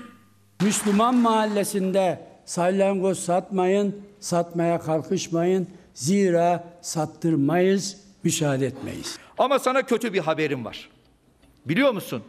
Selahattin Demirtaş bir kitap daha yazdı. Bu da size dert olsun. Bu konuda bence Ekrem İmamoğlu'nun sözü çerçeveletilir. Şöyle. Eşim bilir diyor. Nereye gideceğini, ne zaman gideceğini, orada ne yapacağını eşim bilir diyor. O diyor akıllı, ne yaptığını bilen bir kadındır. İşte bu. Erkeklere düşen budur efendim. Eşim bilir. Bu arada Latife anne, dün kendisiyle konuştum. Kızından öğrendim. Latife Öden'e de buradan sevgi ve saygılarımı sunuyorum. Sabah diyor erkenden kalkıyorum. Namazımı kılıyorum. Sana da ülkemize de dua ediyorum evladım diyor. Ondan sonra bekliyorum diyor. Saatler 7.15 İsmail'imle buluşuyorum diyor. Latife anne ve onun şahsında bütün anneleri ve annelere saygıyı öğreten kıymetli babalarımızı mesela ben rahmetli babamı saygıyla özlemle anıyorum efendim. Ve pencereden bir haber daha varmış şöyle bir bakalım. Heh. MHP'li başkanın şortla sınavı. Şampiyon voleybolcu kadınların spor kıyafetleriyle fotoğraf çektirmesine haram diyen MHP'li Kaynaşlı Belediye Başkanı Cumhurbaşkanı Erdoğan'ın eşi Emine Erdoğan aynı fotoğrafları paylaşarak düzgün okuyamadım. Bir dakika. Kendime bir ceza vereceğim. Şöyle tek ayak üstünde. Vurgulamamı doğru yapamadım. Tek ayak üstünde durayım. Şöyle. Hani olur diye tek ayak üstünde durmak. Tekrar okuyacağım ve vurgulamayı hakkıyla yapmam gerekiyor. Şampiyon voleybolcu kadınların spor kıyafetleriyle fotoğraf çektirmesine haram diyen MHP'li Kaynaşlı Belediye Başkanı, Cumhurbaşkanı Erdoğan'ın eşi Emine Erdoğan'ın aynı fotoğrafları paylaşarak voleybolcuları tebrik etmesi üzerine mesajını sildi. Birol Şahin, Müslüman bir kimse öyle bir kıyafette erkek huzuruna çıkamaz demişti. Ama ne oldu? Sizlere az evvel göstermiştim. Hürriyet gazetesinde de, Hürriyet gazetesinde de böyle bir haber vardı. First Lady yani Cumhurbaşkanı'nın eşi Emine Hanım filenin sultanlarını tebrik ettiğini, onlarla gurur duyduğunu söyleyince o başkan da söz konusu paylaşımını sildi. Nitekim MHP'den skandal paylaşıma soruşturma. Eminim Devlet Bahçeli de zaten çok kızmıştır bu belediye başkanının niyet okuyuculuğuna, daha doğrusu kötü niyetine diyelim. Buradan geçelim bir başka gazeteye. Evrensel, sağlıkta anestezi ilacı endişesi sürüyor. Isparta'da bir hastanın anestezi ilacı dormofol nedeniyle hayatını kaybettiği iddialarına bakanlığın tatmin edici yanıt vermemesi anestezi kullanacak hastalarda endişeye neden oldu. Isparta'da bir hastanın anestezi ilacı nedeniyle hayatını kaybettiği iddiaları üzerine Sağlık Bakanlığı ilacın kullanımını durdurdu. Bunun üzerine İstanbul Tabip Odası tarafından yapılan açıklamada bu durumun anestezi uygulanacak hastalar arasında yaygın endişe ve korkuya yol açtığı belirtilerek bakanlığa detaylı bilgi verme çağrısında bulunuldu. İstanbul Tabip Odası'nın çağrısı üzerine bakanlıktan açıklama yapıldı. Bakanlıktan açıklama yapıldı ancak talep edilen bilgiler yine açıklamada yoktu. Bakanlık açıklamasında sadece endişelenmeyin derken İstanbul Tabip Odası Genel Sekreteri Osman Öztürk, Isparta'da yaşanan vakanın ne olduğu açıklanmalı. Bakanlık raporlar varsa bunların sonuçları açıklanmalı diye konuştu efendim. Bu arada saatler 8.09. 15 Ocağın bir başka manşeti. Şöyle kısacık bir özet yapayım. 1. Bugün hava durumuyla başladık. Libya meselesindeki en güncel bilgileri sizlerle paylaştık.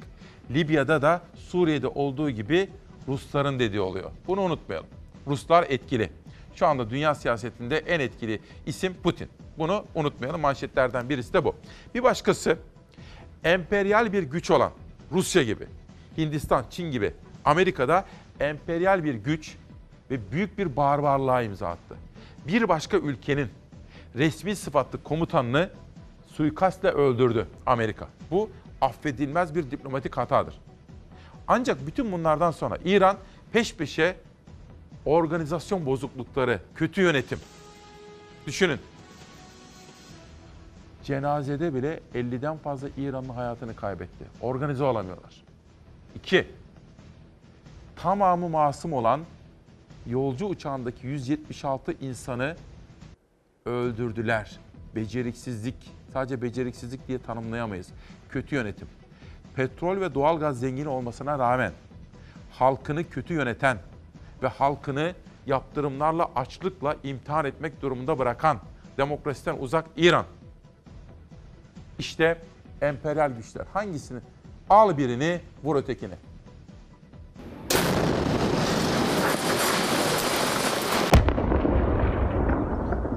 Ukrayna yolcu uçağı Tahran'dan atılan iki füzeyle hedef alındığı 176 kişinin öldüğü facianın yeni görüntüleri ortaya çıktı. 30 saniye arayla fırlatılan füzeler uçağı böyle vurdu.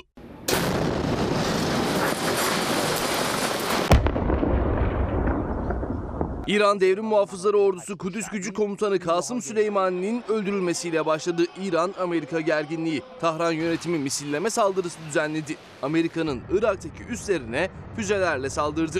Misilleme saldırısında ölen ya da yaralanan olmadı.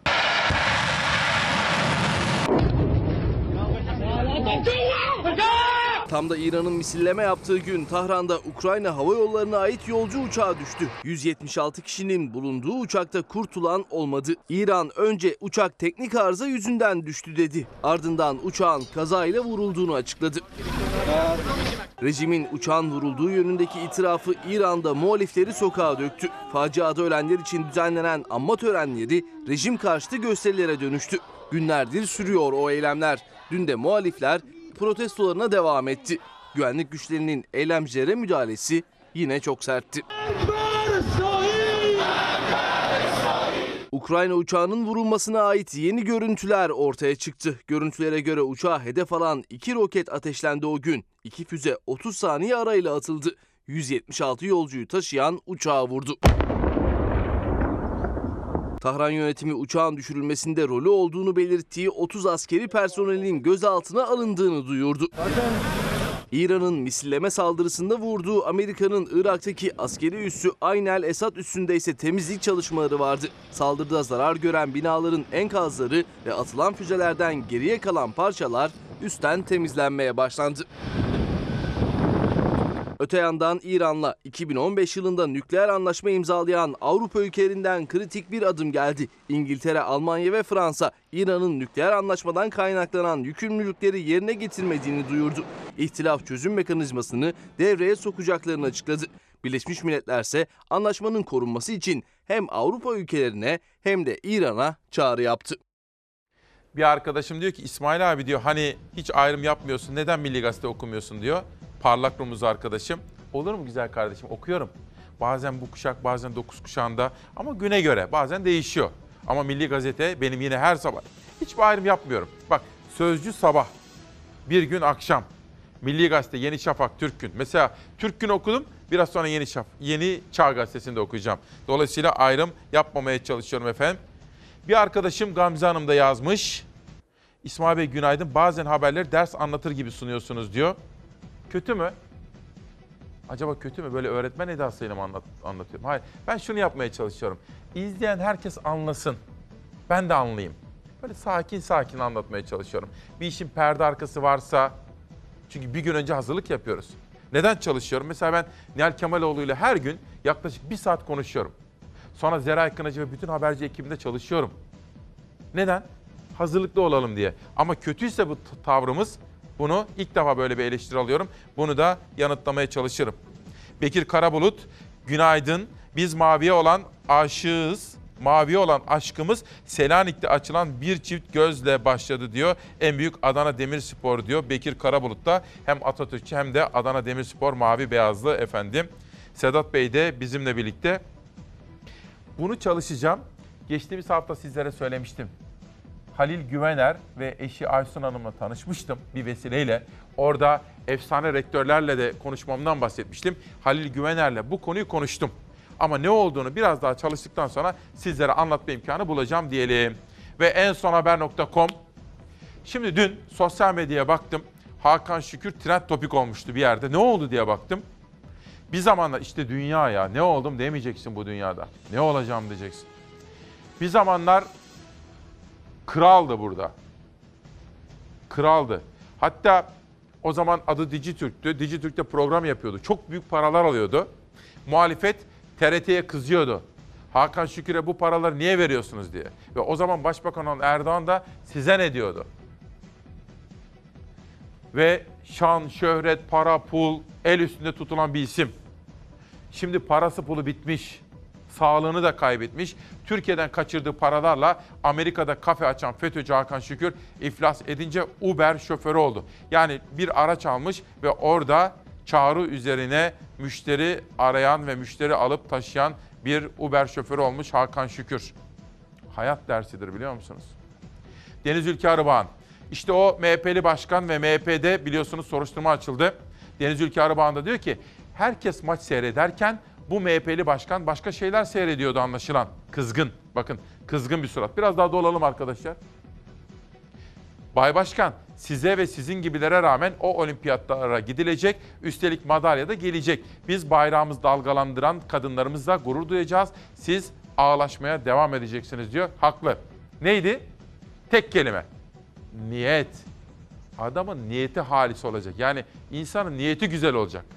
Niyet güzel olunca her şey güzel olur. Serhan Asker, PTT Kargo'da kitap için uygulanan indirimi kaldırmış. Neredeyse dört katı da zam yapmış. Sokrates'in meşhur savunmasını anımsadım. Atina yönetiminin benim bilgimle sorunu yok. Sorun benim bilgimin yayılmasında. Kitap kargosuna yapılan zam. Yeni Çağ Gazetesi'nde Murat Ağırel'in paylaşım rekoru kıran yazısı İstanbul Büyükşehir Belediyesi'nin kasasından eski dönemde Mehmetçik Kutul Amara dizisine 2,5 milyon lira aktarılmış. Bakın belediyeden diziler için TRT'ye para aktarılıyor. Neden acaba? Abdülhamit'in ders saati Abdülhamit'in ders saadeti projesine 1 milyon 229 bin lira İstanbul Belediyesi'nin eski yönetimi tarafından aktarılma yapılmış. Murat Ağırel'in yazısı. Yavuz Bingöl konserine 810 bin lira verilmiş yine İstanbul Belediyesi'nden. Emel Sayın konserine 800 bin lira verilmiş TRT bütçesinden. Yeni Çağ Gazetesi'nden Murat Ağırel'in paylaşım rekorları kıran yazısı dünden, dünkü yazısı. İbrahim Uslu, uzun süredir Kürtlerin %20'sinden daha azı sağcı bir partiye oy vereceğini söylüyor.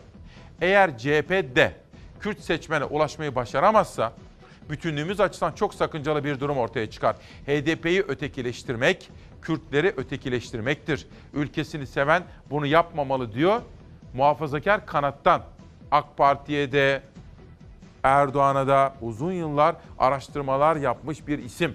İbrahim Uslu uyarıyor. Hüseyin Yücel, şimdi gördüm bir yerde diyor, o da bir eğitimci. Demişler ki, yiğitlik odur ki hayalini herkese ortak edersin, lakin derdini kendin çekersin diyor.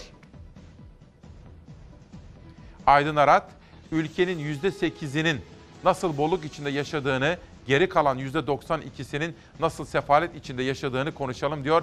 Bana gündem önerisinde bulunuyor. İpek sayılan dadakçı. Sokak hayvanlarını katlediyorlar. Nerede? Patnos Belediyesi'nde. Ayan beyan yalan açıklama yapılıyor. Köpekleri öldürmek için 1800 yeni iğne alınmış. Resimlerin hepsi devlet hastanesi bahçesinden yavruları alınan anne hala burada yaşıyor. Ben bunu editörüm Zera'ya söylüyorum. Şimdi not aldık, takip listemize aldık bu önemli olayı. Yılmaz Yücel, İsmail Bey sizi candan sever ve kutlarım bir ricada bulunmak istiyorum. Hastane önünde sigara içen vatandaş ve kamu personeli duyarlı olsunlar. Yardımınıza ihtiyacım var diyor. İşte böyle efendim. Şimdi bugünün anlamı ve önemi. Hani uyandığımız her sabah anlamlıdır, kıymetlidir diyoruz ya hayatın hakkını vermemiz gerekiyor. İki kitap, bir müzik ve günün sürprizini yapacağım size. Çünkü bugün 15 Ocak. Bugün dünya çapında bir ozan, Türk dilinin ozanı, bu dilimizin, bu toprakların büyük ozanı Nazım'ın yıl dönümü bugün. 118 yaşına basıyor. Ama önce Balkanların geleceği için strateji çalıştayı. Bu nereden çıkmış? Stratejik Düşünce Enstitüsü yayınları. Ve Yasemin Eren güç mevsimi, güç en etkili afrodizyaktır diyor. Ve bu da bir müzik parçası plak. Eskiden plak dinlerdik değil mi? Şimdi yeniden plaklar moda oldu. Efendim büyük ozanımız bu toprakların yetiştirdiği en büyük ozanlardan biri belki de birincisi Nazım Hikmet bugün 118 yaşına giriyor. Ve onun Kuvayi Milliye konusundaki yazıp çizdikleri ölümsüz. Kocatepe yanık ve ihtiyar bir bayırdır. Ne ağaç, ne kuş sesi, ne toprak kokusu vardır. Gündüz güneşin, gece yıldızların altında kayalardır. Ve şimdi gece olduğu için ve dünya karanlıkta daha bizim, daha yakın, daha küçük kaldığı için ve bu vakitlerde topraktan ve yürekten evimize, aşkımıza ve kendimize dair sesler geldiği için kayalıklarda şayak kalpaklı nöbetçi okşayarak gülümseyen bıyığını seyrediyordu koca tepeden dünyanın en yıldızlı karanlığını. Düşman üç saatlik yerdedir ve Hıdırlı tepesi olmasa Afyon Karahisar şehrinin ışıkları gözükecek. Şimali garbi de güzelim dağları ve dağlarda tek tek ateşler yanıyor. Ovada akar çay bir pırıltı halinde ve kalpaklı nöbetçinin hayalinde şimdi yalnız suların yaptığı bir yolculuk var. Akar çay belki bir akarsu, belki bir ırmak, belki bir küçücük nehirdir.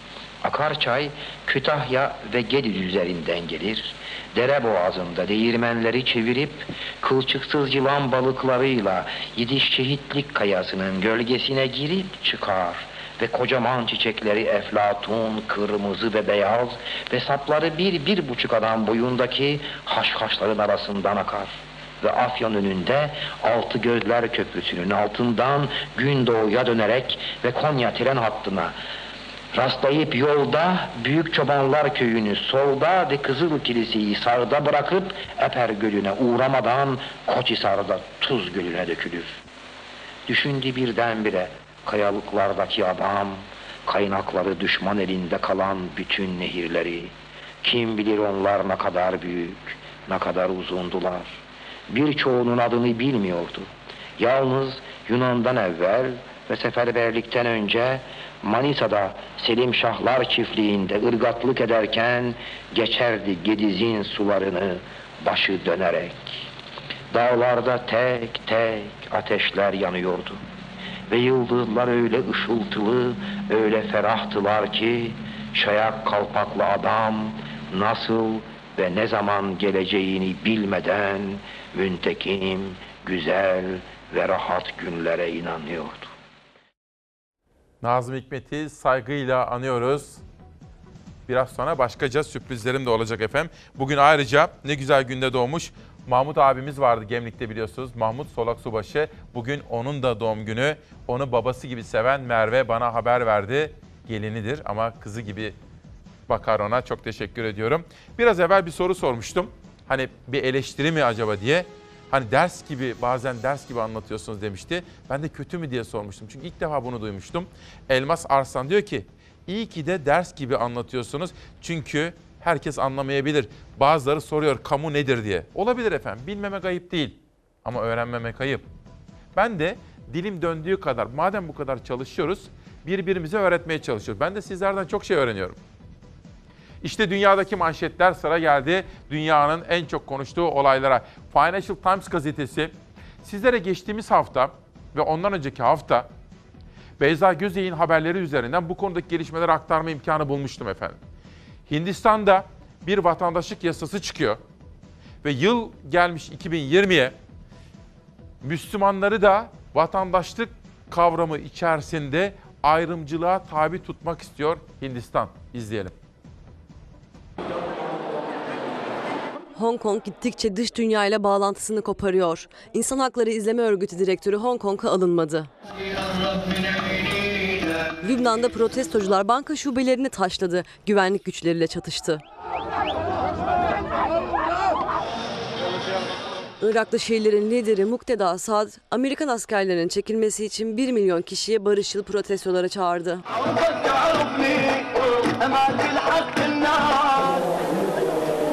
Hong Kong'da suçluların Çin yasalarına göre yargılanmalarına yönelik tasarı aylardır protesto ediliyor. Güvenlik güçlerinin protestocuları orantısız uyguladığı güç tüm dünyada yankı uyandırıyor. Dünya Hong Kong'da yaşananları merak ederken Hong Kong'da protestocuların dış dünyayla bağlantısı kopartılıyor. Yaşananları yerinde görmek isteyen İnsan Hakları İzleme Örgütü Direktörü Hong Kong'a alınmadı. Lübnan'da sosyal medya uygulamalarına getirilmesi planlanan vergiler üzerine başlamıştı eylemler. Aylar geçti ama protestoların şiddeti dinmiyor. Beyrut'ta protestocular bankalara saldırdı, güvenlik güçleriyle çatıştı. Hem göstericilerden hem de güvenlik güçlerinden çok sayıda yaralı var.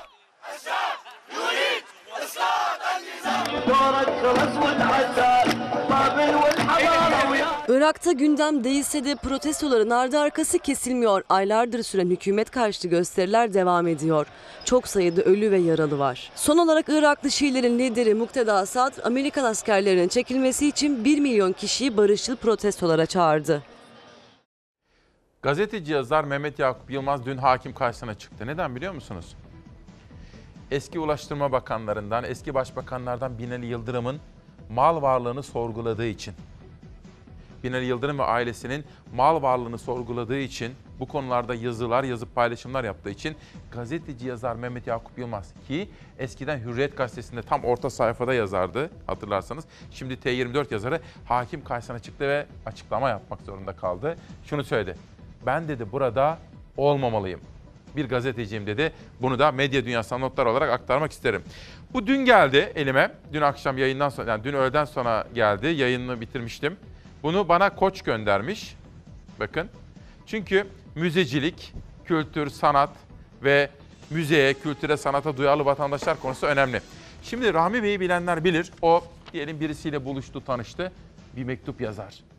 Birisiyle bir yemek yedi, izlenimlerini, varsa teşekkür veya izlenimlerini mektupla yazardı efendim. Bana da Rahmi Koç yazmış böyle bir mektup. İsmail Bey size bu mektubu bir müjde vermek için yazıyorum. Koleksiyonculuk bana rahmetli annem Sadberk Hanım'dan geçti. Hayatım boyunca imkanlarım, bilgim, göz zevkime göre bir şeyler toplamaya çalıştım. Evler doldu, depolar doldu.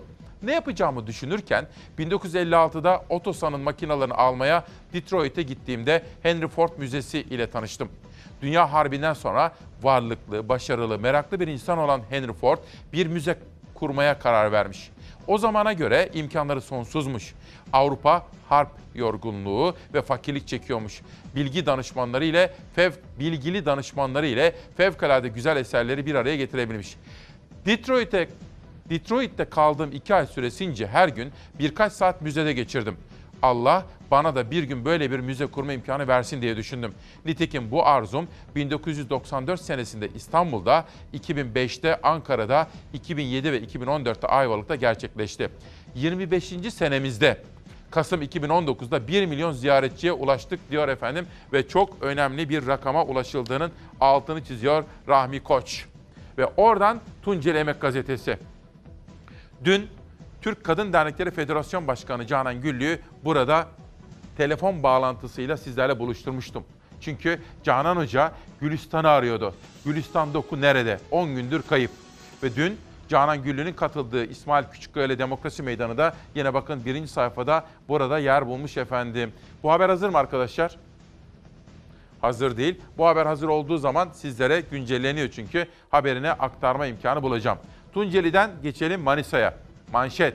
Turgutlu Belediyesi Türkiye'de bir ilki imza attı. Gerçi gazete ilk diyor ama ilk değil çünkü benzeri bir uygulamayı Mersin Büyükşehir Belediyesi de gündeme getirmişti. Diske bağlı Genel İş Sendikası ile Turgutlu Belediyesi'nde çalışan kadrolu işçileri kapsayan toplu iş sözleşmesine Türkiye'de ilk kez disiplin suçlarına kadınlara ve çocuklara karşı işlenecek tüm suçlarda iş aktif feshedilir maddesi eklendi. Bu da aslında İzmir Belediyesi'nin aldığı cemevlerine ibadethane statüsü verilmesi kararı gibi bütün belediyelere teşmil edilmesi yani yaygınlaştırması gereken uygulamalardan biridir diyor ve sizi Turgutlu'dan Urfa'ya götürüyorum. Urfalı çiftçiler TEDAŞ'ın elinde kan ağlıyor. Eskiye dönelim hem TEDAŞ kazansın hem biz diyor Urfalı üreticiler elektrik faturalarından ve TEDAŞ uygulamalarından şikayetçiler dert yanıyorlar efendim. Kocatepe, Afyon'a geçiyorum. Afyon'da domuz eti skandalı. Bakanlık taklit ve tahşiş yapan işletmeleri ilan etti. Tarım ve Orman Bakanlığı yürüttüğü yeni çalışmalara bağlı olarak 2020 yılına ait ilk tahşiş listesini de resmi internet sitesi üzerinden yayımladı diyor efendim. Sizi şimdi Muş'a götüreceğim. Ama bu haberi hani bazen öyle anons ediyorum size. Bazı haberler vardır. Daha bir dikkatle, öyle can kulağıyla dinlememiz gerekir. Böyle kendimizi o haberin içindeki insanların yerine koyarak yani empati kurarak izlememiz gerekir. İşte bu haber öyle haberlerden bir tanesi. Dolayısıyla elinizde bardak, çatal ne varsa giyiniyorsanız bile öyle bir oturun. iki buçuk dakika empati yapın. Hı.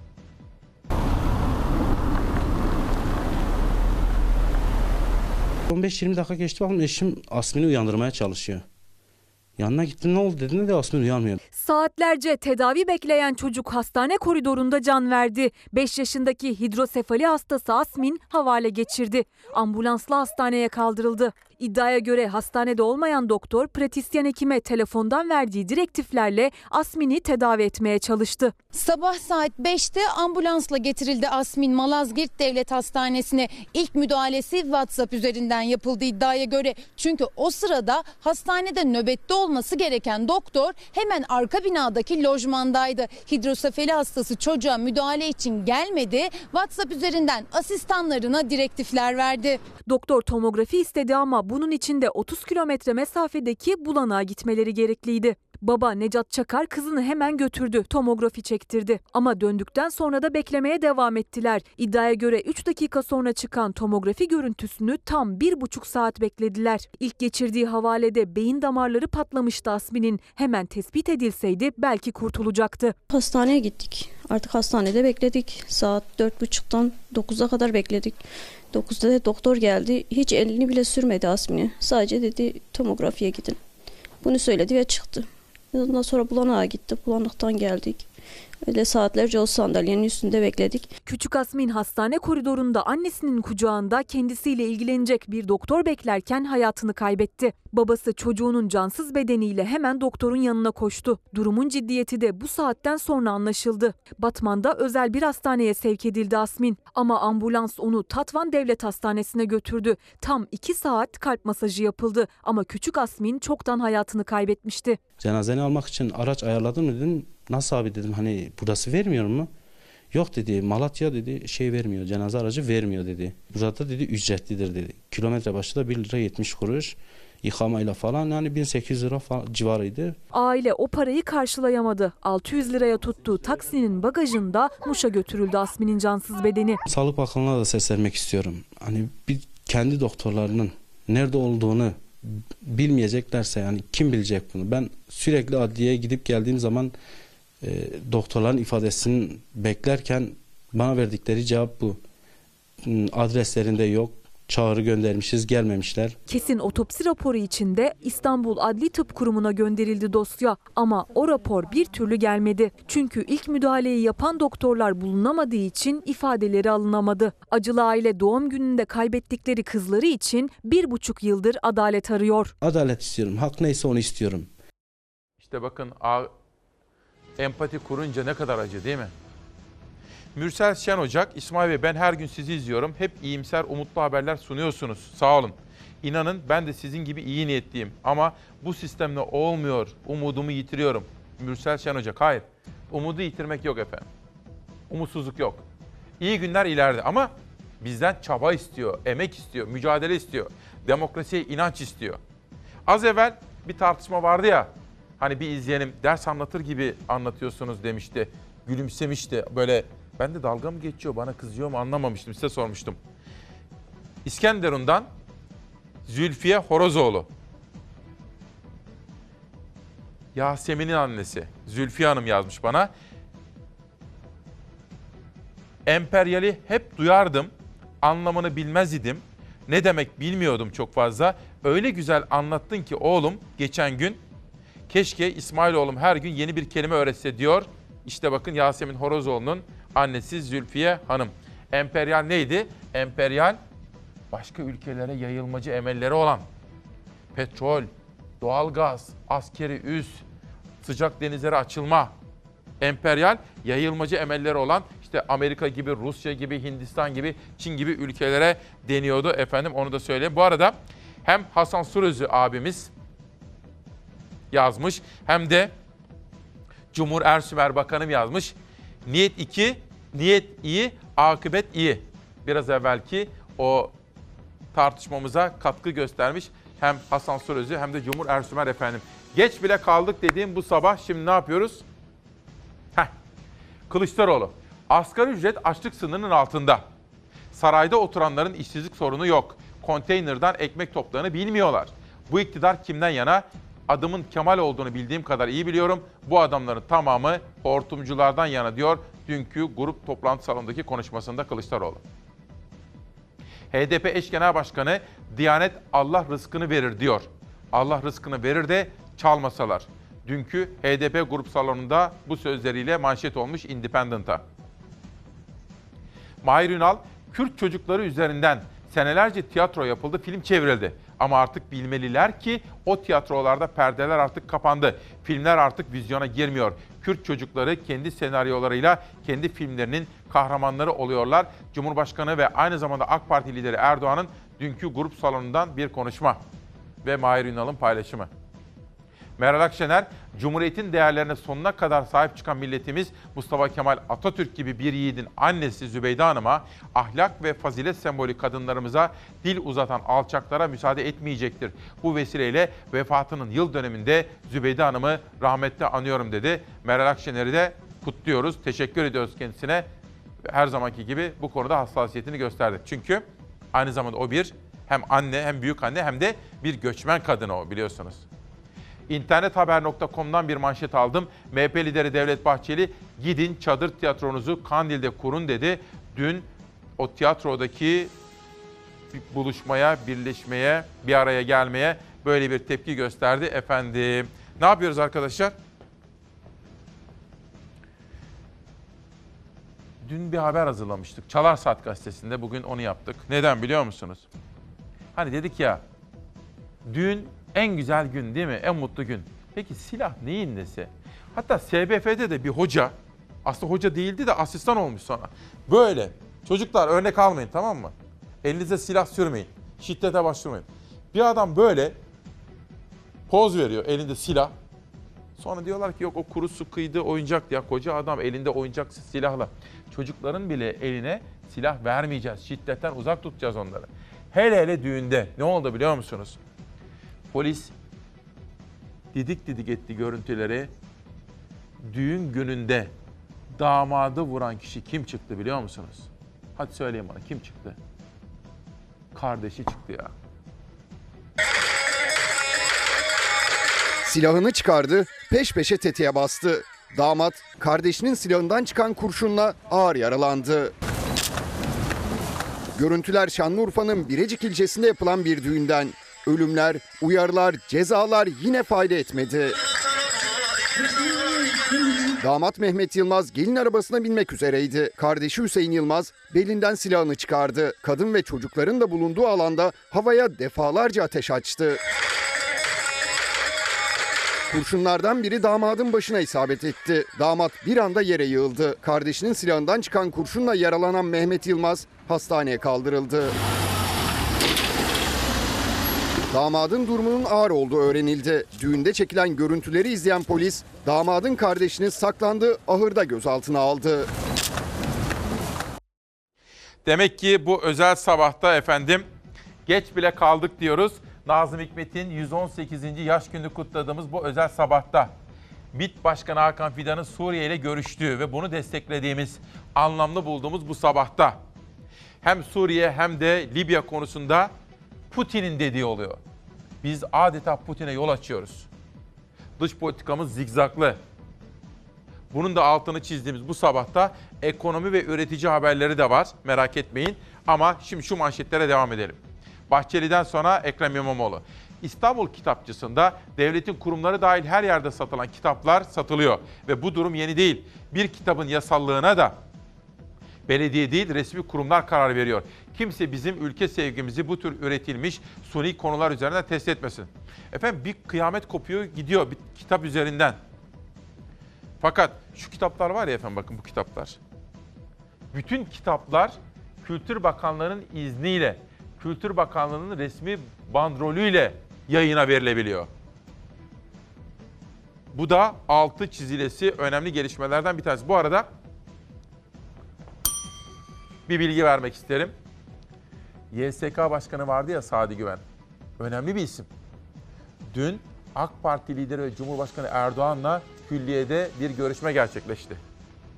Ne olduğunu bilmiyorum ama fotoğrafları gördüm. Altını çizelim, biz de araştıralım bakalım neymiş. Devam edelim. Şimdi bu benim yeni gördüğüm bir video. Aslında dikkatimi Nihal Kemaloğlu çekti. Dedi ki inanılmaz bir video. Bugüne kadar görmemiştik. Kremlin yani Rusların sarayı, Rusların yönetim kalesi Putin ve Bush'un da dans ettiği anları paylaştı. Şimdi bakın yıl 2008 iki devletin, iki emperyal gücün devletinin, Rusların ve Amerikalıların başkanlarının dansı. inanılmaz bir görüntü.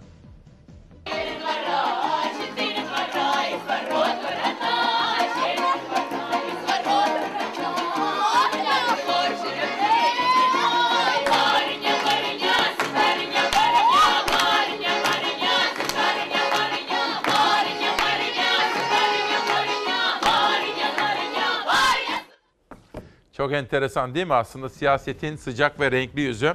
Efendim şimdi bizim bağımsızlığımızın teminatı reklamlarımız. Bizim öyle patronumuz yok. Bize ne bileyim benzin istasyonlarından, GSM şirketlerinden, şuradan buradan paralar aktarabilecek madenlerden ne bileyim holding değiliz yani biz. Biz dünyada sadece televizyon işiyle, eğlence işiyle, haber işiyle uğraşan bir grubuz. Dolayısıyla bizim özgürlüğümüz izleyeceğiniz reklamlarda ve bu vesileyle ben de bir sade kahve içme imkanı buluyorum. Birazcık da nefeslenip aranıza haberleri tekrar etmemek üzere geri geleceğim efendim.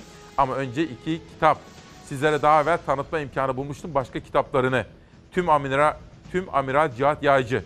Bizim Libya ile özel anlaşmamızı yaptık ya. Onun aslında teorik altyapısını kuran isimlerden bir tanesi, bize hatırlatan isimlerden bir tanesi. Ve bir başka kitap bakın. Çocuğum sana söylüyorum Büyüğüm sen anla diyor efendim. Ve bugün 15 Ocak Nazım 118 yaşında. Dağlarda tek tek ateşler yanıyordu. Bir güne daha birlikte başladık. Birlikte devam ediyoruz. Ne kadar şanslıyız. Günaydın Türkiye'm. Günün adını beraber koyalım. 15 Ocak 2020. Günlerden çarşamba. İsmail Küçükkaya ile Hakikat Yolculuğuna hoş geldiniz. Gece boyu bekledik birbirimizi. Sabah erkenden uyandık ve güne beraber başlıyoruz. Şu andan itibaren yönetmen koltuğuna Savaş Yıldız kardeşim oturdu. Bir pencere açsın rica edelim. Geç bile kaldık diyorum bu sabah. Çünkü Anayasa Mahkemesi'ne teşekkür etmemiz gerekiyor. Wikipedia açıldı. Hani eskiden evlerimizde cilt cilt ansiklopediler vardı ya. İnternette de Wikipedia diye bir ansiklopedi var. İnternet dünyasına girdiğimizde böyle kitap halinde değil, oradan bilgiler alınabiliyordu. Fakat uzun zamandır dünyada Wikipedia'nın yasaklandığı ülkelerden bir tanesiydik maalesef. Neyse ki Anayasa Mahkemesi karar verdi. Geç bile kaldık dediğim bu sabah Wikipedia açıldı. Şimdi gazete manşetleriyle günün özetlerine şöyle bir yakından bakmaya çalışalım. İlk turda Türk Gün gazetesini sunmuş ve Yeni Çağ gazetesini ikinci kuşakta sizlere aktaracağımı söz vermiştim. Erdoğan milleti dinlemiyor. Dün İyi Parti lideri Meral Akşener partisinin parlamentodaki grup toplantı salonunda konuştu. Bakın hemen yanında Lütfü Türkkan da var. İyi Parti lideri Akşener Cumhurbaşkanı'nı eleştirirken aradan 18 yıl geçmesine rağmen dış politikadaki diplomasi zafiyetini bu sözlerle ifade etti ve Erdoğan'ın milletten koptuğunu, milleti artık dinlemez hale geldiğini, milletin derdini unuttuğunu söylüyor İyi Parti lideri. Hemen yanında CHP lideri Kılıçdaroğlu'nun bir açıklaması var. Putin istedi diye imzayı bastılar. Kılıçdaroğlu biz Libya'ya asker göndereceğine Birleşmiş Milletler'e çağrı yap, barış gücü gitsin dedik. Bizim dediğimizi Putin söyledi, hemen altına imzayı attılar diyor efendim. Peki 15 Ocağın hava durumuyla bu kuşaktaki manşet yolculuğumuza başlayalım. Eskiden 50 51'lerde 52'lerde nasıldı? Kar vuruyacaktı. Şimdi kar görebiliyor mu hiç? yağmıyor ki. Bereket de olmuyor. Bir tarafta karın bereketine hasret şehirler, diğer tarafta karla mücadele için gecesini gündüzüne katanlar. Çare ayrılık zamanı geldi. Hani onlar çaylarını içip iş, işlerini ısıtınca biz de yüreklerini ısıtmak için bazen bu şekilde türkülerimizle kendilerine eşlik ediyoruz. Karla kaplı yollarda 7-24 esasıyla çalışan karayolları ekipleri çayla içini, türküyle yüreğini ısıtıyor. Yurdun pek çok kesiminde yalancı bahar var. Ancak doğuda durum farklı. Şırnak'ta karın kapattığı yollarda gece gündüz dondurucu mesai devam ediyor. Tanin Dağı'nda 2200 rakımda karla mücadele eden ekipler zor şartlar altında görev yapıyor. E, hakikaten zor şartlar altındayız ama ne yapalım? İşimiz, görevimiz budur.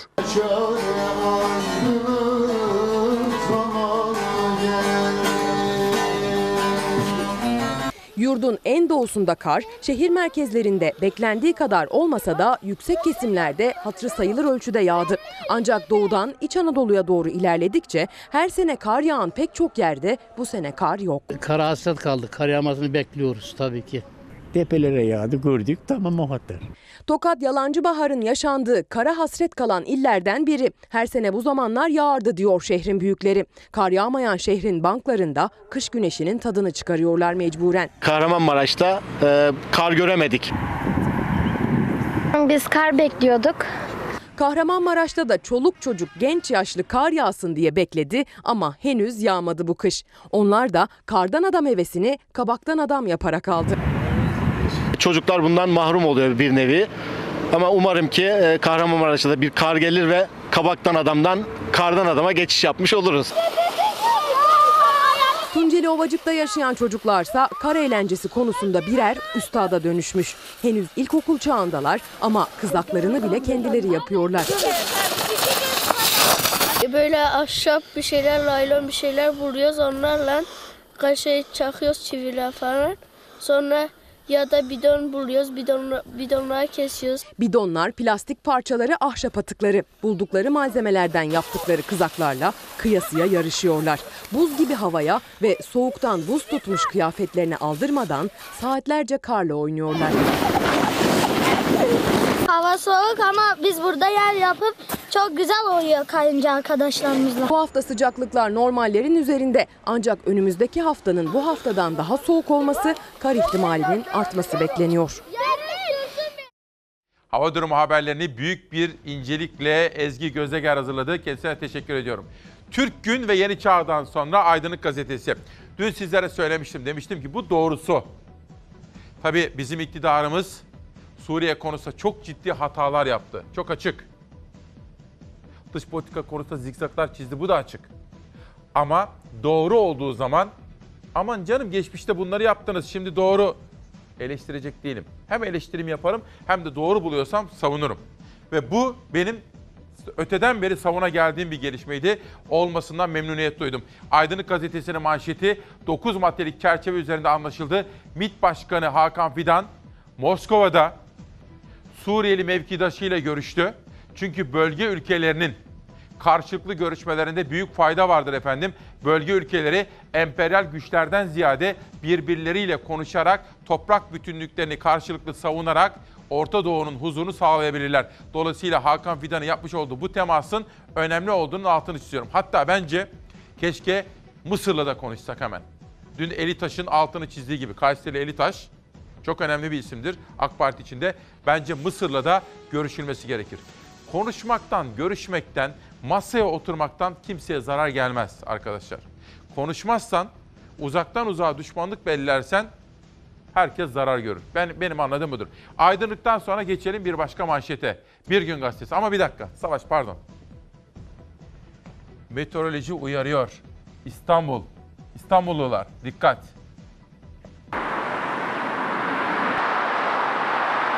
Kirli bir atmosferin içindeyiz ve buraya bu şekildeyken yağmur olursa yağmur asit yağmuru şeklinde olacaktır çok doğal olarak. Havadaki kirlilik yağmur damlalarını birer zehre çevirebilir. Rüzgar kesildi. Yüksek basınç durgun ve dağılmayan bir havaya sebep oldu.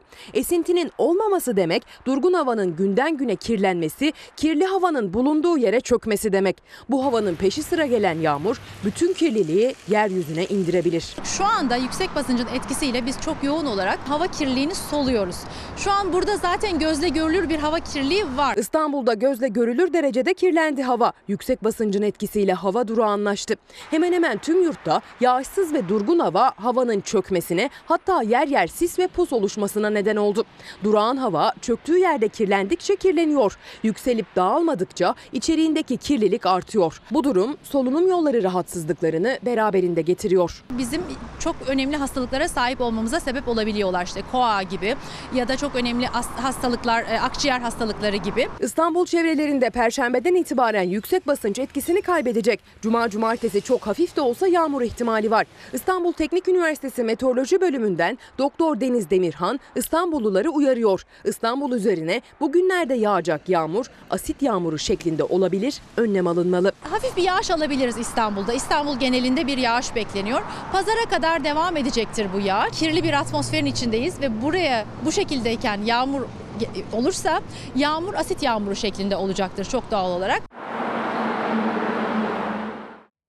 En önemli sıcak gelişmelerle başladık. Bakın yan masadan ıhlamur yolladılar bana. Bu aklınıza gelebilir.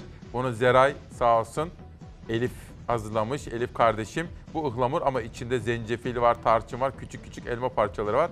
Bu da bizim... Tabii burada yoğun bir klima var. Klimatik bir ortamda çalışıyor çünkü ışık ışık bizi terletiyor ya. Ve sürekli de konuşuyoruz. Kolay bir şey değil. İnsanın dili damağı kuruyor. Dolayısıyla arkadaşlarımın da bana iyi bakmaları gerekir. Benim de kendime iyi bakmam lazım ki sizlere layık olabileyim sesimle, görüntümle efendim. Bir gün gazetesinden bir manşet gelsin. Bakalım ne var? İktidarın siyasi hamleleri ekonomiye tosluyor. Yetersiz bakiye. Emin, Mehmet Emin Kurnaz. AKP-MHP bloğunun toplumsal desteği günden güne eriyor. Sonar Araştırma'nın başkanı Bayrakçı, vatan millet söylemleri aşıldı, yurttaşın önceliği geçim derdi diyor. Erken saatlerde de söyledim, tekrara kaçacak değilim. Lakin kısacık bir özet yapmak isterim size kısa kısa. Bu uzun röportajın özeti şu. Adil Gür'ün, Murat Gezici'nin, İbrahim Uslu'nun da, Bayrakçı'nın da hepsiyle geçmişte yaptığım sohbetlerde ortaya çıkan manşet var. Burada aynı şey şu. Diyorlar ki, hani biz vatan millet Sakarya deriz ya, bu muhafazakar ve milliyetçi söylemlerin işler yolundayken işe yaradığını ama en önemli meselenin halk için, sizin için ekonomi olduğunu. Önce ekonomi, geçim derdi, işsizlik, yoksulluk, enflasyon, hayat pahalılığı. Bu sorunlar var ise ve kronik bir şekilde derinleşiyor ise milliyetçi söylemler işe yaramıyor diyor uzmanlar. Ve Adalet ve Kalkınma Partisi'nin vatandaşın ekonomideki durumu nedeniyle zor zamanlardan geçtiğini söylüyor. Bugünkü röportajında Hakan Bayrakçı kısaca sizlere özet yapmaya çalıştığım bu manşette. Bir haber daha gelsin. Bu arada bir dakika bunu vereceğim cemevlerine ama. Hani az evvel söyledik. İyiyse iyi, kötüyse kötü. Ama kesinlikle şunu açık açık söylemeliyim ki çekinmeden iktidarın bu zamana kadar yaptığı en büyük hata, bakın bana en büyük hatası ne diye soruyorsanız, baştan itibaren yaptığı en büyük hata Suriye konusundaki hatalı tercihleridir. Neden? Çünkü biz 40 milyar dolar ödedik. 4 milyon Suriyeli ağırlıyoruz ve bu daha ne zaman bitecek belli değil. Ve şimdi İdlib'den Türkiye'ye doğru 400 bin göçmen daha yolda.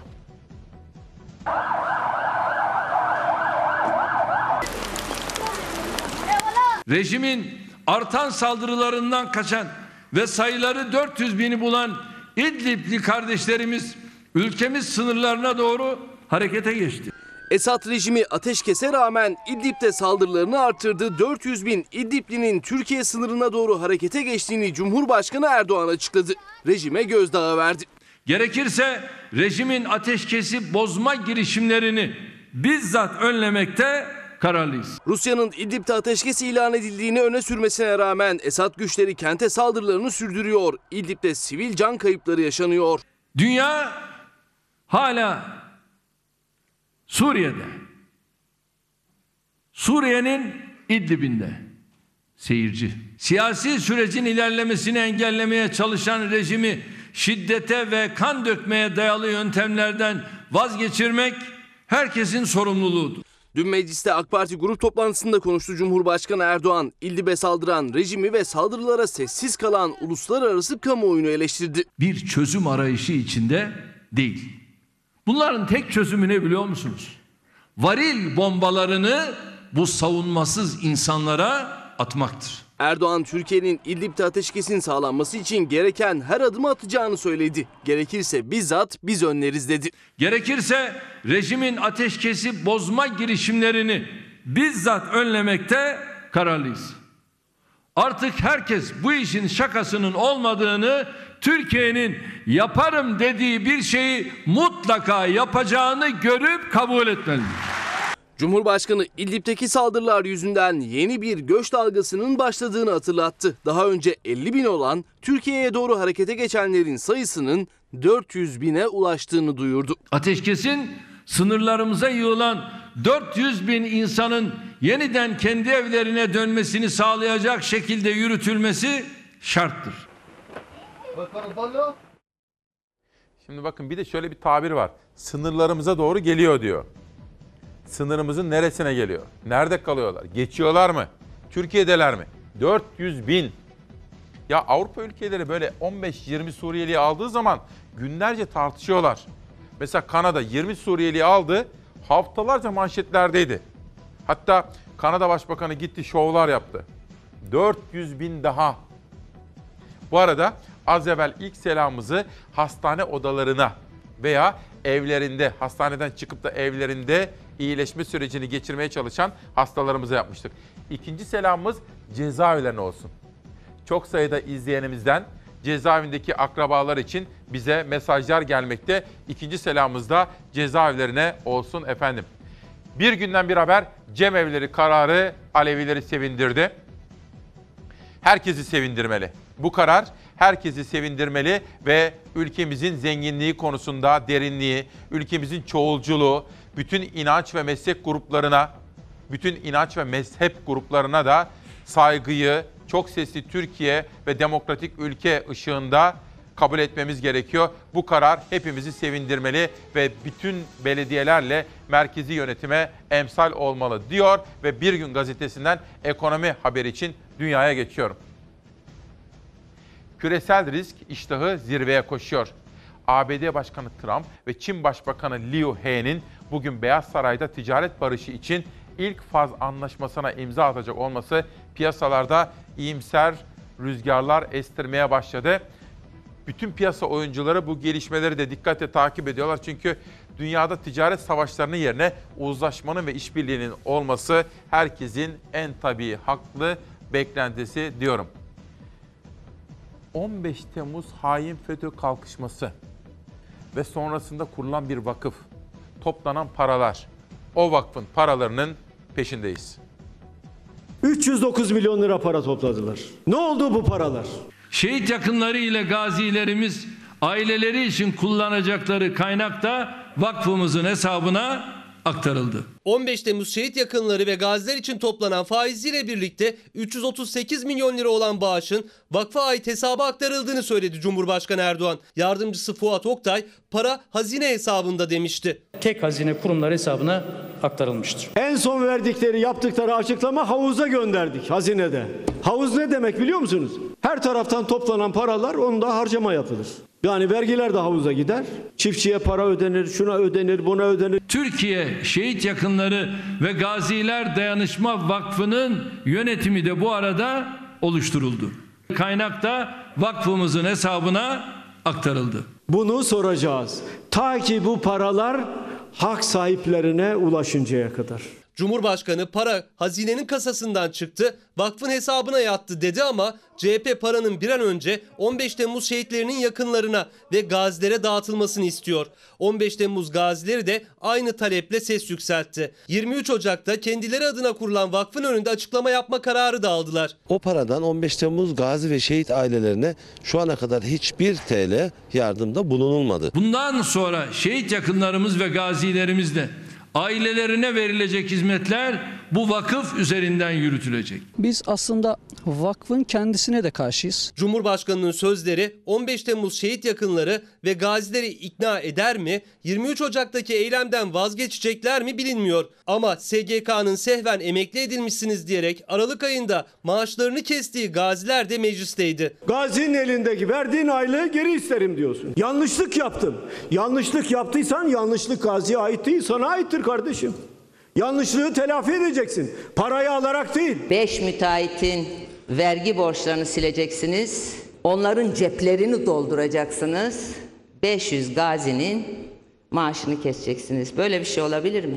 Kılıçdaroğlu da Akşener'de çağrı yaptı Erdoğan'a. Cumhurbaşkanı yasal düzenleme sözü verdi. Bazı gazilerimizin vazife malulü aylığıyla ilgili teknik sıkıntılar vardı. Yasal düzenleme en kısa sürede o da meclise geliyor.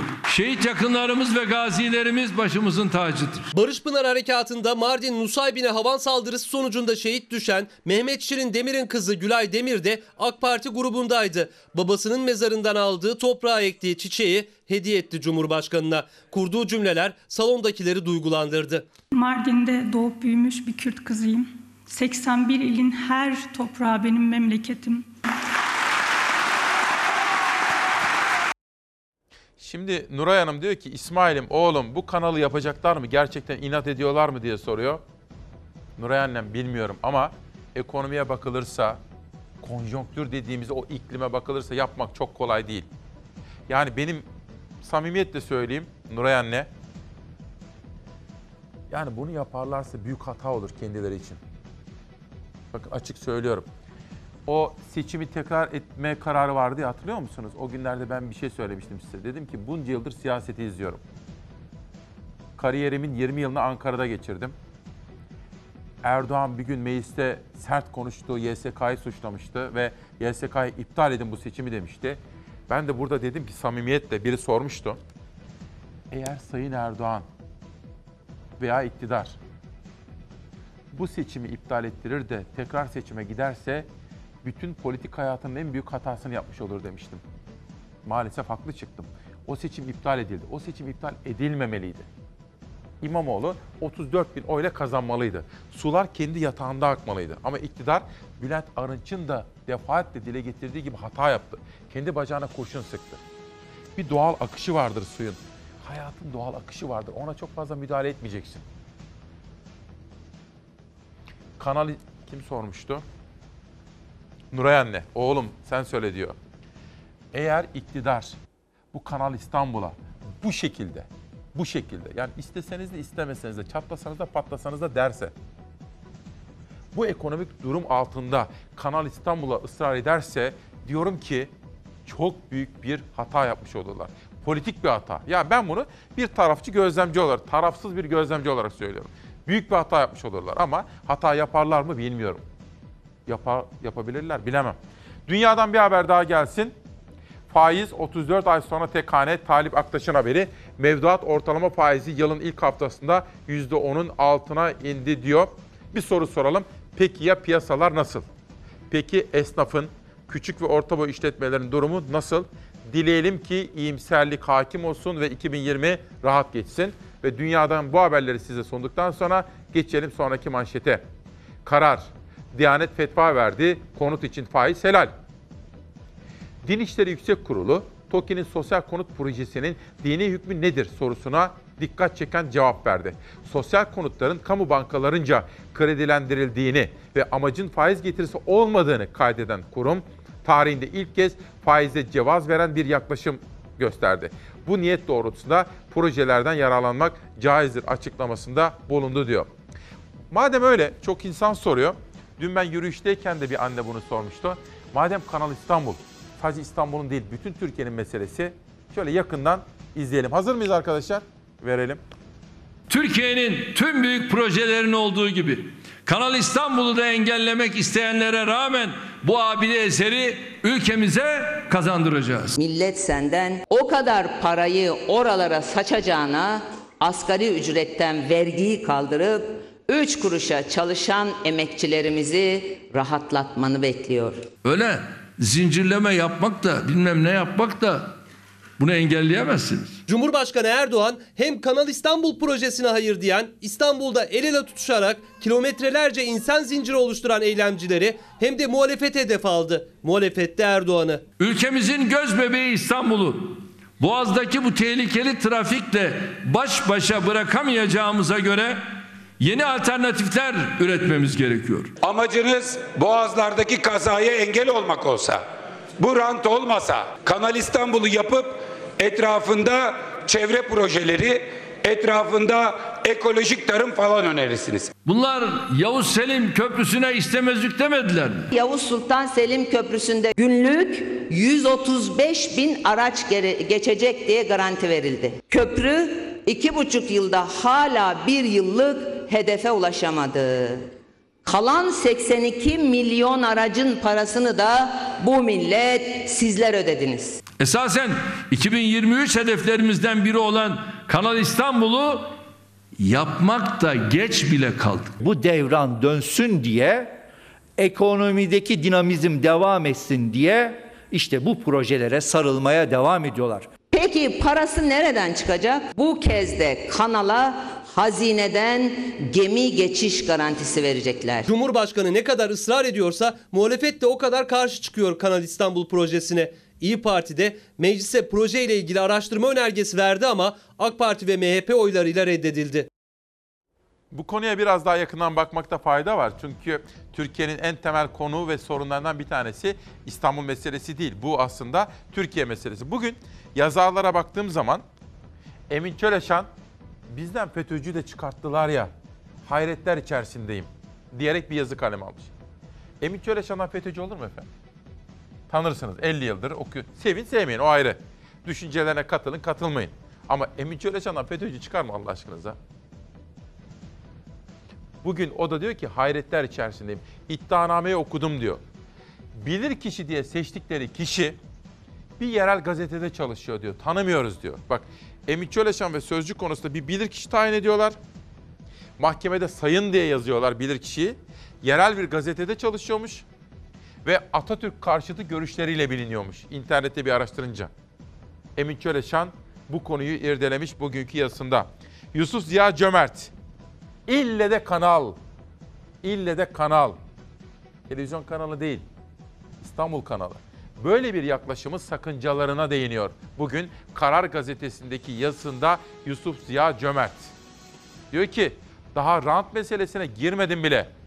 Nerede kaldı İstanbul'daki deprem ve alınması gereken önlemler diye soruyor ki o da bilirsiniz değil mi Yusuf Ziya Cömert'i? Uzun yıllar Yeni Şafak'ta yazdı, Star'da yazdı. Erdoğan'ın en yakınında herhalde yüzlerce geziye katılmıştır. İktidarı çok desteklemiş bir isim. Diyor ki bence iyi niyetli, yapıcı bir dil. İlle de kanal, ille de kanal dersek hata olur diyor. Haklı. Karardan geçelim Pencere gazetesine. Hazine onay vermedi. 3 metro hattı kaldı. İstanbul Belediye Başkanı Ekrem İmamoğlu, 2 yıl önce durdurulan metro hatlarını harekete geçirmek için başlattıkları çalışmalar kapsamında kredi buldukları 3 hat için hazineden istedikleri onayı alamadıklarını açıkladı. Gerçi hazine 2020 için böyle bir başvurunun olmadığını, dolayısıyla iptal edilen bir hat projesi olmadığını söylüyor ama Murat bir açıklama yaptı. Ekrem İmamoğlu'nun basın danışmanı Murat Ongun dedi ki Hazine Bakanlığı'nın doğru bilgilendirilmesi gerekir. Çünkü bu projemizi engellediler dedi ve engellemenin nasıl başlatıldığını ta en baştan itibaren sosyal medya paylaşımlarıyla Murat Ongun dikkatleri çekmeye çalıştı efendim. Peki şu Kanal İstanbul'a biraz daha yakından bakalım. Kanal İstanbul projesinin Çet dosyası hazırlanırken TÜBİTAK'ta bir rapor ve görüş verdi ve bu görüşte 14 madde halinde Kanal İstanbul projesinin risklerini ve neden yapılması yapılmaması gerektiğine ilişkin sorunları tek tek bilimsel anlamda 6 bilim insanı imzasıyla sundu. TÜBİTAK görüşü ifade edildiğinde üzülerek ifade etmek isteriz ki Türkiye'mizin gözbebeği dediğimiz akıl ve bilimin yol göstericiliğine en çok ihtiyaç duyduğumuz bu günlerden geçerken bu görüşünü dedi ki biz bu görüşü yalanlıyoruz. Kim bunu dedi? Altı bilim insanı değil. Bunu TÜBİTAK'taki başkan ve yöneticiler dedi. Eğer TÜBİTAK gibi bir kurum aklın ve bilimin yol göstericiliğinde sunulan bu görüşü siyasi iradenin baskısıyla eğer geri çekmiş ve bu açıklamayı yapmak zorunda kalmış ise gerçekten ülkemiz için, bizim için, çocuklarımız için, geleceğimiz için çok büyük bir sorun demektir. Kanal İstanbul projesi sadece eğer boğaz trafiğini önleyecek bir proje ise ben şunu sormak isterim. Projenin hayata geçirileceği güzergahta tarım alanları var. Ama bu proje yapılıyorsa tarım alanları neden tarım alanı olarak korunmuyor? Tarım alanlarına niye inşaat ve beton projeler hayata geçirilmek isteniyor? Neden o zaman sadece boğaz trafiği dediğiniz sorunu kanal yaparak çözmüyorsunuz? Kanalın etrafına yüzlerce inşaat ve beton yığmaya çalışıyorsunuz. Kanal İstanbul bir rant projesidir. Kanal İstanbul iktidarınızın koltuğunu koruma projesidir diyorum. Bu konunun bir boyutu daha var. Gündelik hayatta bizim, biz sıradan insanların yaşadığı gerçeklik. Bunu da Deniz Yıldırım Cumhuriyet'te yazmış ama dün dün Aşina isimli bir kız kardeşimle tanıştım. Annem sizi çok seviyor. Bir fotoğraf çektirebilir miyiz dedi. Gayet tabii dedim. Annenizin adı nedir diye sordum. Satıgül dedi. Nerelisiniz dedim. Malatyalıyız. Annem Malatyalı, babam dedi Tuncelili dedi. Her sabah sizi izliyorlar dedi. Selamları üzerimde kalmasın. Çalarsat ailesine de selamlar. İsmail Bey günaydın. Şebnem Bahar Antalya'dan. Yüreğimize su serpen haberler yapıyorsunuz. Sesimizi duyuran bir tek siz kaldınız. Antalya'dan güzel bir haber vermek isterim. Sizin de söylediğiniz gibi bugün Nazım Hikmet'in doğum yıl dönümü. Bugün Konyaaltı Belediyesi Başkanı Semih Esen ve sanatçı Ege'nin de katılacağı bir etkinlik varmış Nazım Hikmet'le ilgili. Nerede olduğuna şöyle biraz sonra bir bakıp da hakim olup sizlere söyleyeyim efendim. Bakın birinciyiz. Nerede birinciyiz? Deniz Yıldırım diyor ki kredi kartı sayısında dünyada birinciyiz. Herkesin kredi kartı var. Kaç? Sizin kaç kredi kartınız var efendim? Kredi kartı kullanımında da İngiltere ve Almanya'ya geçmişiz. Yazar diyor ki, araştırmacı yazar Deniz Yıldırım, borçlanarak, tüketerek, geleceği harcayarak, geleceğimizi ipotek altına alarak yaşıyoruz diyor. Siz de böyle misiniz efendim? Peki bu koşullar altında Kanal İstanbul önceliğimiz olabilir mi?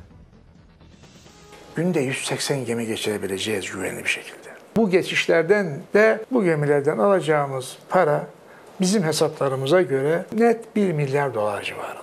50 bin trafik, 100 bin dolar geçişten aldığımız zaman 5 milyar dolar yıllık gelirimiz olacak. Ben ne diyeyim ki yani? Hani yeğeninin yarım saatte karşıdan karşıya geçtiğine inanarak bunun doğruluğunu savunan bir bakanın bu söylemine benim inanmak içimden gelmiyor. Kanal İstanbul için daha kazma bile vurulmadı ama kaç geminin geçeceği ve ne kadar gelir elde edileceği tartışması başladı.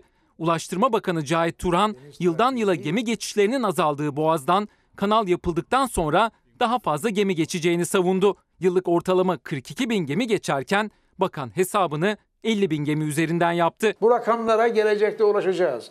Bu rakamları çocuklarımız görecekler. görecekler. Ulaştırma Bakanı gemi başına 100 bin dolar dedi ama alternatifsiz iki kanal Panama ve Süveyş'te bile bu kadar yüksek değil rakam. Örneğin Süveyş kanalından küçük gemiler 4500 dolara geçerken yüküne ve boyuna göre bazı gemiler 100 bin dolara kadar çıkıyor. Süveyş'e 100 bin dolar ödeyen bir gemi İstanbul Boğazı içinde 5 bin dolar ödüyor. Turan'ın hesabına göre İstanbul Boğazı'ndan hiç gemi geçmese, bütün gemiler Kanal İstanbul'dan geçse bile bu tutar uzmanlara ve muhalefete göre çok yüksek. Bu gelir tahminini neye göre yapıyor? Yani 1 milyarlık hesabı nasıl yaptınız? Hesabın çeliştiği bir başka konuda kanalın yapım maliyeti. 75 milyar dendi. Bir ara 20 milyar dolar dendi. Şimdi 15 milyar dolar deniyor. Sayın Bakan'a bir kişi şunu sorsun ya. Kaç metreküp hafriyat? Birim maliyetine niye böyle yuvarlak kelimeler? İstanbul Büyükşehir Belediyesi Meclis Üyesi Doğan Subaşı'nın hesabına göre kanal maliyetinin üzerine ek maliyetler de gelecek. 11-12 milyar dolar. Bir de bunu 6 lirayla çarpın, dolar fiyatıyla çarpın. Yaklaşık 60-70 milyar lira da sırf köprülere. Yaklaşık 200 milyar. Bu iş 100 milyarlara çıktı. Bu iş 200 milyar deseniz kurtarmaz demiştim ekranlarda. Göreceksiniz. Yani maliyetin ne kadar yüksek olduğunu hep beraber göreceğiz ve tahmin edilemeyen maliyetler de bu işin dışında. Bakalım bizim iktidarımız kendileri açısından sadece İstanbul ve Türkiye için değil kendi politik gelecekleri açısından da büyük sakıncalar içeren apaçık belli. Bu projede ısrar edecek mi ve zamanlama olarak da tarz olarak da az evvel demiştim ki Nazım'la ilgili Nazım Hikmet'le ilgili bir etkinlik Nazım Hikmet Kongre ve Fuar Merkezi Antalya'da yerini de sizlere söylemiş olalım efendim. Gazete manşetlerinden sonra bir de Posta gazetesi vardı. Ne yediğimiz içtiğimiz sağlıklı besleniyor muyuz? Çocuklarımızı sağlıklı besleyebiliyor muyuz? Bize neler yedirmişler? Tarım ve Orman Bakanlığı'nın dün açıkladığı hileli ürünler listesi halka gıda yerine başka her türlü maddeyi yedirdiklerini ortaya koydu. 229 firma 386 üründe hile yaptı. Bu sadece yeni yıla ait rakamlar. Alçaklar köfteye, kıymaya, kebaba, dönere at ve eşek eti, sucuğa domuz eti karıştırmışlar. Sızma zeytinyağına aklabilecek her türlü yağ karışımını karıştırmışlar. Yoğurda nişasta katmışlar. Çaya, bibere, boya, çikolataya Viagra katmışlar. Efendim işte bakın hileler. Sağlıklı bir toplum, sağlıklı bir hayat ve temiz hava, temiz toprak, temiz su, temiz ve güvenilir gıda. Şaşırdık ne yiyeceğiz ne içeceğiz. Vallahi zaten hiçbir şeye güvenemiyoruz ve hiçbir şey almıyorum ben dışarıdan. Çay üretmişler, içine boya koymuşlar. Sucuğa domuz eti ve soya karıştırmışlar. Toz biberde kırmızı boya, hazır kıymada at eti kullanmışlar. Bakanlık açıkladı. 229 hileli firma teşhir edildi. Ben çocuğuma ne yedireceğim o zaman? İnsanın sağlığıyla oynuyorlar yazıklar olsun diyorum. Gerçekten nasıl besleneceğiz bilemiyorum. Tarım ve Orman Bakanlığı hileli ürünler listesini web sitesinde yayınladı. Halka gıda diye olmayacak pek çok şey yediren firmaların listesi açıklandı. O firmaların hayal gücü ise dehşete düşürdü. Hazır patlıcan musakka yapmışlar, içine at ve eşek eti koymuşlar. Benzer şekilde hazır kıyma ve köftelerde de her türlü hileye başvurmuşlar. Şeker ve mısır şurubundan ballar, pamuk yağı karıştırılmış zeytinyağları, içinde eser miktarda süt olan peynirler. Yedik. Vücudumuza yayıldı. Belki kanserojen, belki metabolik rahatsızlıklara yol açacak.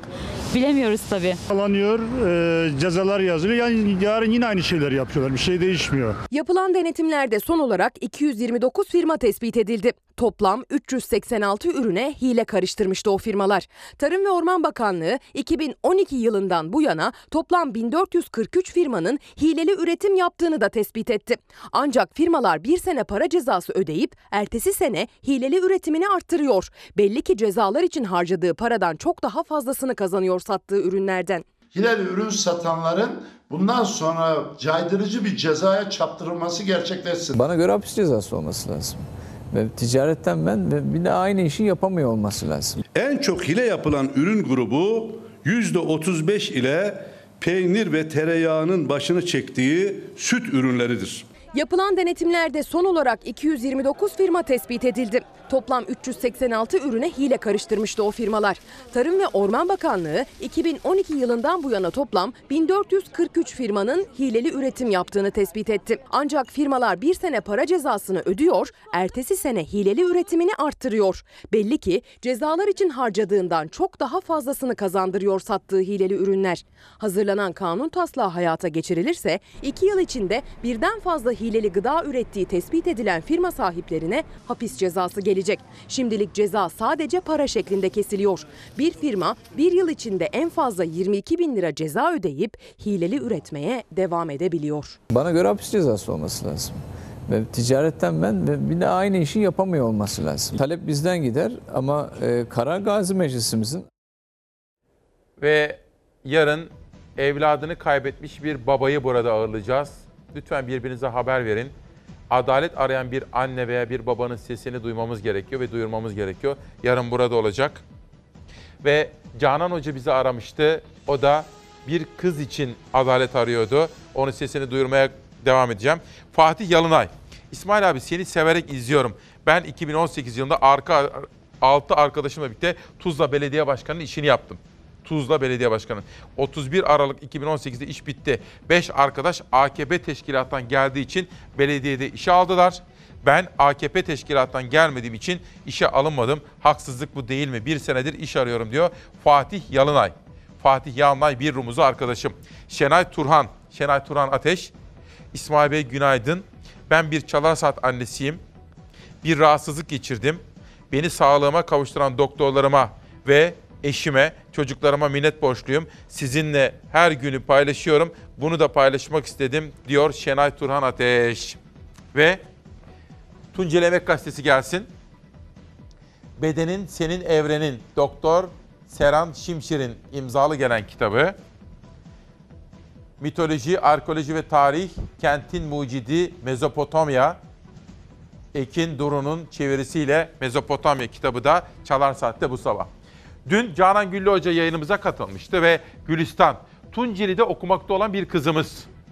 Sonra bir kavga, bir tartışma. Sonra kayboluyor. Kız, kızımız dolmuştan iniyor. Nerede iniyor? Kamera görüntüleri nerede? Şimdi Tunceli Valiliği devrede, Emniyet devrede, ailesi devrede. Canan Gülü ve Türk Kadın Dernekleri Federasyonu soruyor. Bu kız nerede? Bu kızı bulalım.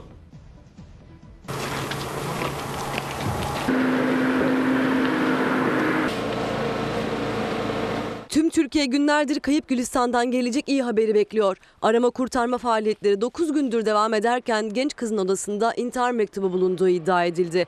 O iddiaları kuzeni yalanladı.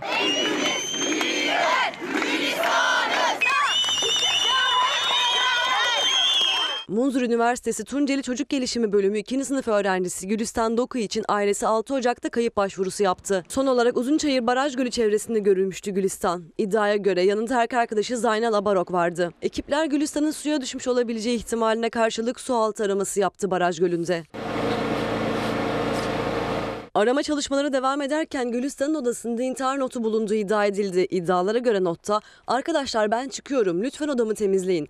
Ben ölürsem sonra ne kadar pismiş demesinler yazıyordu. Sputnik'e konuşan Gülistan'ın kuzeni Osman Filiz notun eski olduğunu ve genç kızın arkadaşları arasında bir şakayla ilişkili olduğunu anlattı. Ayakkabının içinde e, bir tane e, hafıza kartı bir de e, yazı bulundu. E, yazda şöyle yazıyordu. Arkadaşlar e, ben çıkıyorum. E, lütfen odamı temizleyin. E, ben ölürsem e, sonra demesinler ne kadar pis bir kızmış diye. Biz hemen onları çağırdık. E, dedik bu nedir hani diye.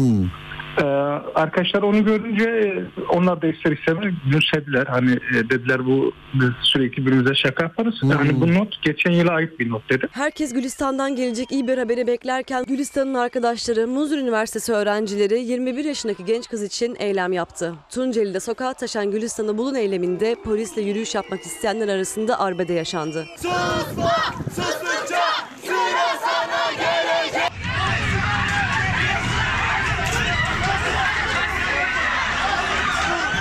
Türkiye Kadın Dernekleri Federasyonu Başkanı Canan Güllü durumun vehametini İsmail Küçükkaya ile Çalar Saat izleyicileriyle paylaştı. Buradaki iyi niyet şu.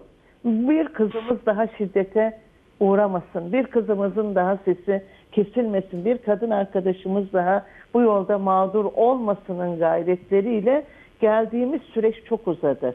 Gülistan'ın ailesinin avukatı yaptığı basın açıklamasında şüpheli kişinin görüntülerinin emniyetin istendiğini ifade etti. Şüphelinin hareketlerine ilişkin nereye gitti, nasıl oldu, nasıl bunların görüntüleri bile istendi. Peri masalı bitiyor mu? İngiltere'deyiz. İngiltere kraliyet ailesi geçtiğimiz günlerde ayrılık haberiyle geldi gündeme. Prens Harry ve Düşes Meghan Markle kraliyet ailesinin ayrılacaklarını açıkladı. Kraliçe tarafından da yazılı açıklama geldi. Kraliçe 2. Elizabeth genç çiftin ayrılık kararını desteklediğini duyurdu. Maybe different to those once faced by my generation. İngiltere onları asi çift olarak tanıyor. Evlilikleri en başından tartışmalara yol açtı. Prens Harry ve Meghan Markle kraliyet içerisindeki kurallara uymamakla basında sıkça yer aldı. Çift son olarak kraliyetin ayrılıyoruz diyerek gündeme bomba gibi düştü. İngiltere'de şok etkisi yaratan haberle ilgili Buckingham Sarayı'ndan danışılmadan verilmiş bir karar diyerek eleştiri geldi. Bu hızlı açıklanan kararın kraliçeyi üzdüğü de dile getirildi. Ancak kraliçe tarafından açıklama geldi. Kraliçe çiftin bağımsızlık kararını destekliyorum dedi. Prens Harry ve Meghan Markle çifti maddi olarak da bağımsız olmak istedikleri için bu kararı aldıklarını açıklamıştı. Kraliçe 2. Elizabeth yaptığı açıklamada bağımsız bir hayat istemelerini anlıyor ve buna saygı gösteriyoruz dedi. Onlar her zaman ailemin değerli bir partisi olarak kalacaklar diye de ekledi. Therefore proclaim that they are husband and wife. Prens Harry ve Meghan Markle bebekleri Archie ile birlikte Kanada ve İngiltere'de yaşayacaklarını duyurdu. Bu da Beyza Gözeyik haberiydi efendim. Aşk bu mudur diye soruyor Necati Güneş. Aşk bu mudur? Yaşama dair Salih Tersakan. Başka dünyalarda yaşam var mı? Osman Nuri Eralp. Efendim bugün ocağın 15'i. Kuvayi Milliye. Fazıl Say. Nazım Hikmet. 15 Ocak.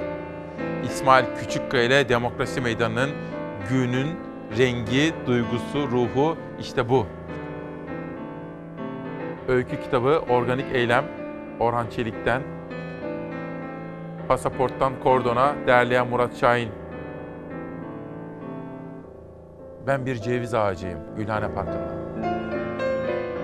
Başım köpük köpük bulut, içim dışım deniz. Ben bir ceviz ağacıyım Gülhane Parkı'nda. Budak budak, şerham şerham, ihtiyar bir ceviz. Ne sen bunun farkındasın, ne polis farkında. Ben bir ceviz ağacıyım, Gülhane Parkı'nda. Yapraklarım suda balık gibi kıvıl kıvıl. Yapraklarım ipek mendil gibi tiril tiril. Koparıver gözlerinin gülüm yaşını sil. Yapraklarım ellerimdir, tam yüz bin elim var. Yüz bin elle dokunurum sana İstanbul'a.